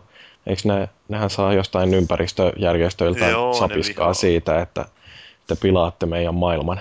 Kyllä, nehän, mikä se on se Hartsullakin on se Siku-foorumilla, että tappaa van, pandoja ja valaita urheilun vuoksi. Hei, mun on nyt pakko kysyä. vaikka mua pelottaa vastaus, mutta onko toi telakoituminen oikeasti jotain, mitä ihmiset tekee? No totta kai, mä Jyrin kanssa telakoidut aina kun kun me nähdään. Kerran kun mentiin, istuttiin Brewerissa, niin se oli vähän hankala telakoitua siinä, mutta... Mun mielestä tuossa keskustelussa on niin fantastista jotenkin se, että kun siellä on siis naisia, jotka oikeasti on tosi hämillään siitä, että onko tämä niinku totta. Ja sitten kun siellä jotkut onnistuu tasapainottelemaan just sillä rajalla, että sitä ei niinku näe siitä niiden tekstistä, että onko ne tosissaan vai heittääkö ne vaan lisää vettä myllyyn siinä siis niin kuin aivan järjettömän upeita tekstejä siellä. Just tästä, että kun ruvetaan pohtimaan sitä, että joo, että Länsi- ja Itä-Suomessa, niin siinä on vähän eroa, että mitä tällä telakoitumisella tarkoitetaan ja milloin puhutaan häntäilystä. että tota, mielestä niin kuin, se on, se on niin, kuin niin täydellistä, että kukaan ei mene pilaamaan sitä ketjua sillä, että paljastaa, että ei jumalauta, että tämä on siis niin, kuin niin täyttä paskaa, vaan se, että siellä heitetään oikeasti just tuollaista läppää, josta ei ota sitten selvää. Mä en ole ihan varma, että onko siellä ketjussa vieläkään kukaan käynyt kertomassa, että älkää nyt ottako he oikeasti tätä tosissaan. Kai sinne luulisi olevan selville, kun se oli jossain iltasanomissa lähtien ihmetelty sitä. Niin. Mm-hmm. Joo, mutta siis musta se, siis vauvafoorumille näyttää kirjoittavan äh, jotain ihan siis komedian mestareita. Mun mies aina sanoo, että saunailtoihin hän ei lähde. Nyt tiedän syynkin. Kaikkia miehiä ei tuollainen kiinnoista. Okei. Okay. No Homojen hommaa tee mies. Mutta sehän just niin siinä on, että ei siinä ole mitään homoa, jos ei kivekset koske. Ei! Mitä? Jostain Tampere-tekstiä. Ei! Ai niin, on Tampereesta. Ei! Oli Tampereesta, että siellä oli joku erilainen tapa, vai mikä se on? Kyllä kuule, täällä Tampereella kierrotaan vielä kiveksäkin toisensa ympäri, siellä koirutaan. Se on ollut tapana aina. Kunnolla kivekset se on ollut mun keskenänsä. Muuten ei ole oikein tehty. loistavaa. Auttakaa mua. Mä on painajaisia ensi yönä. Niin, että se ei ole siis totta. Niin, niin tämä oli niin kuin mun pointti.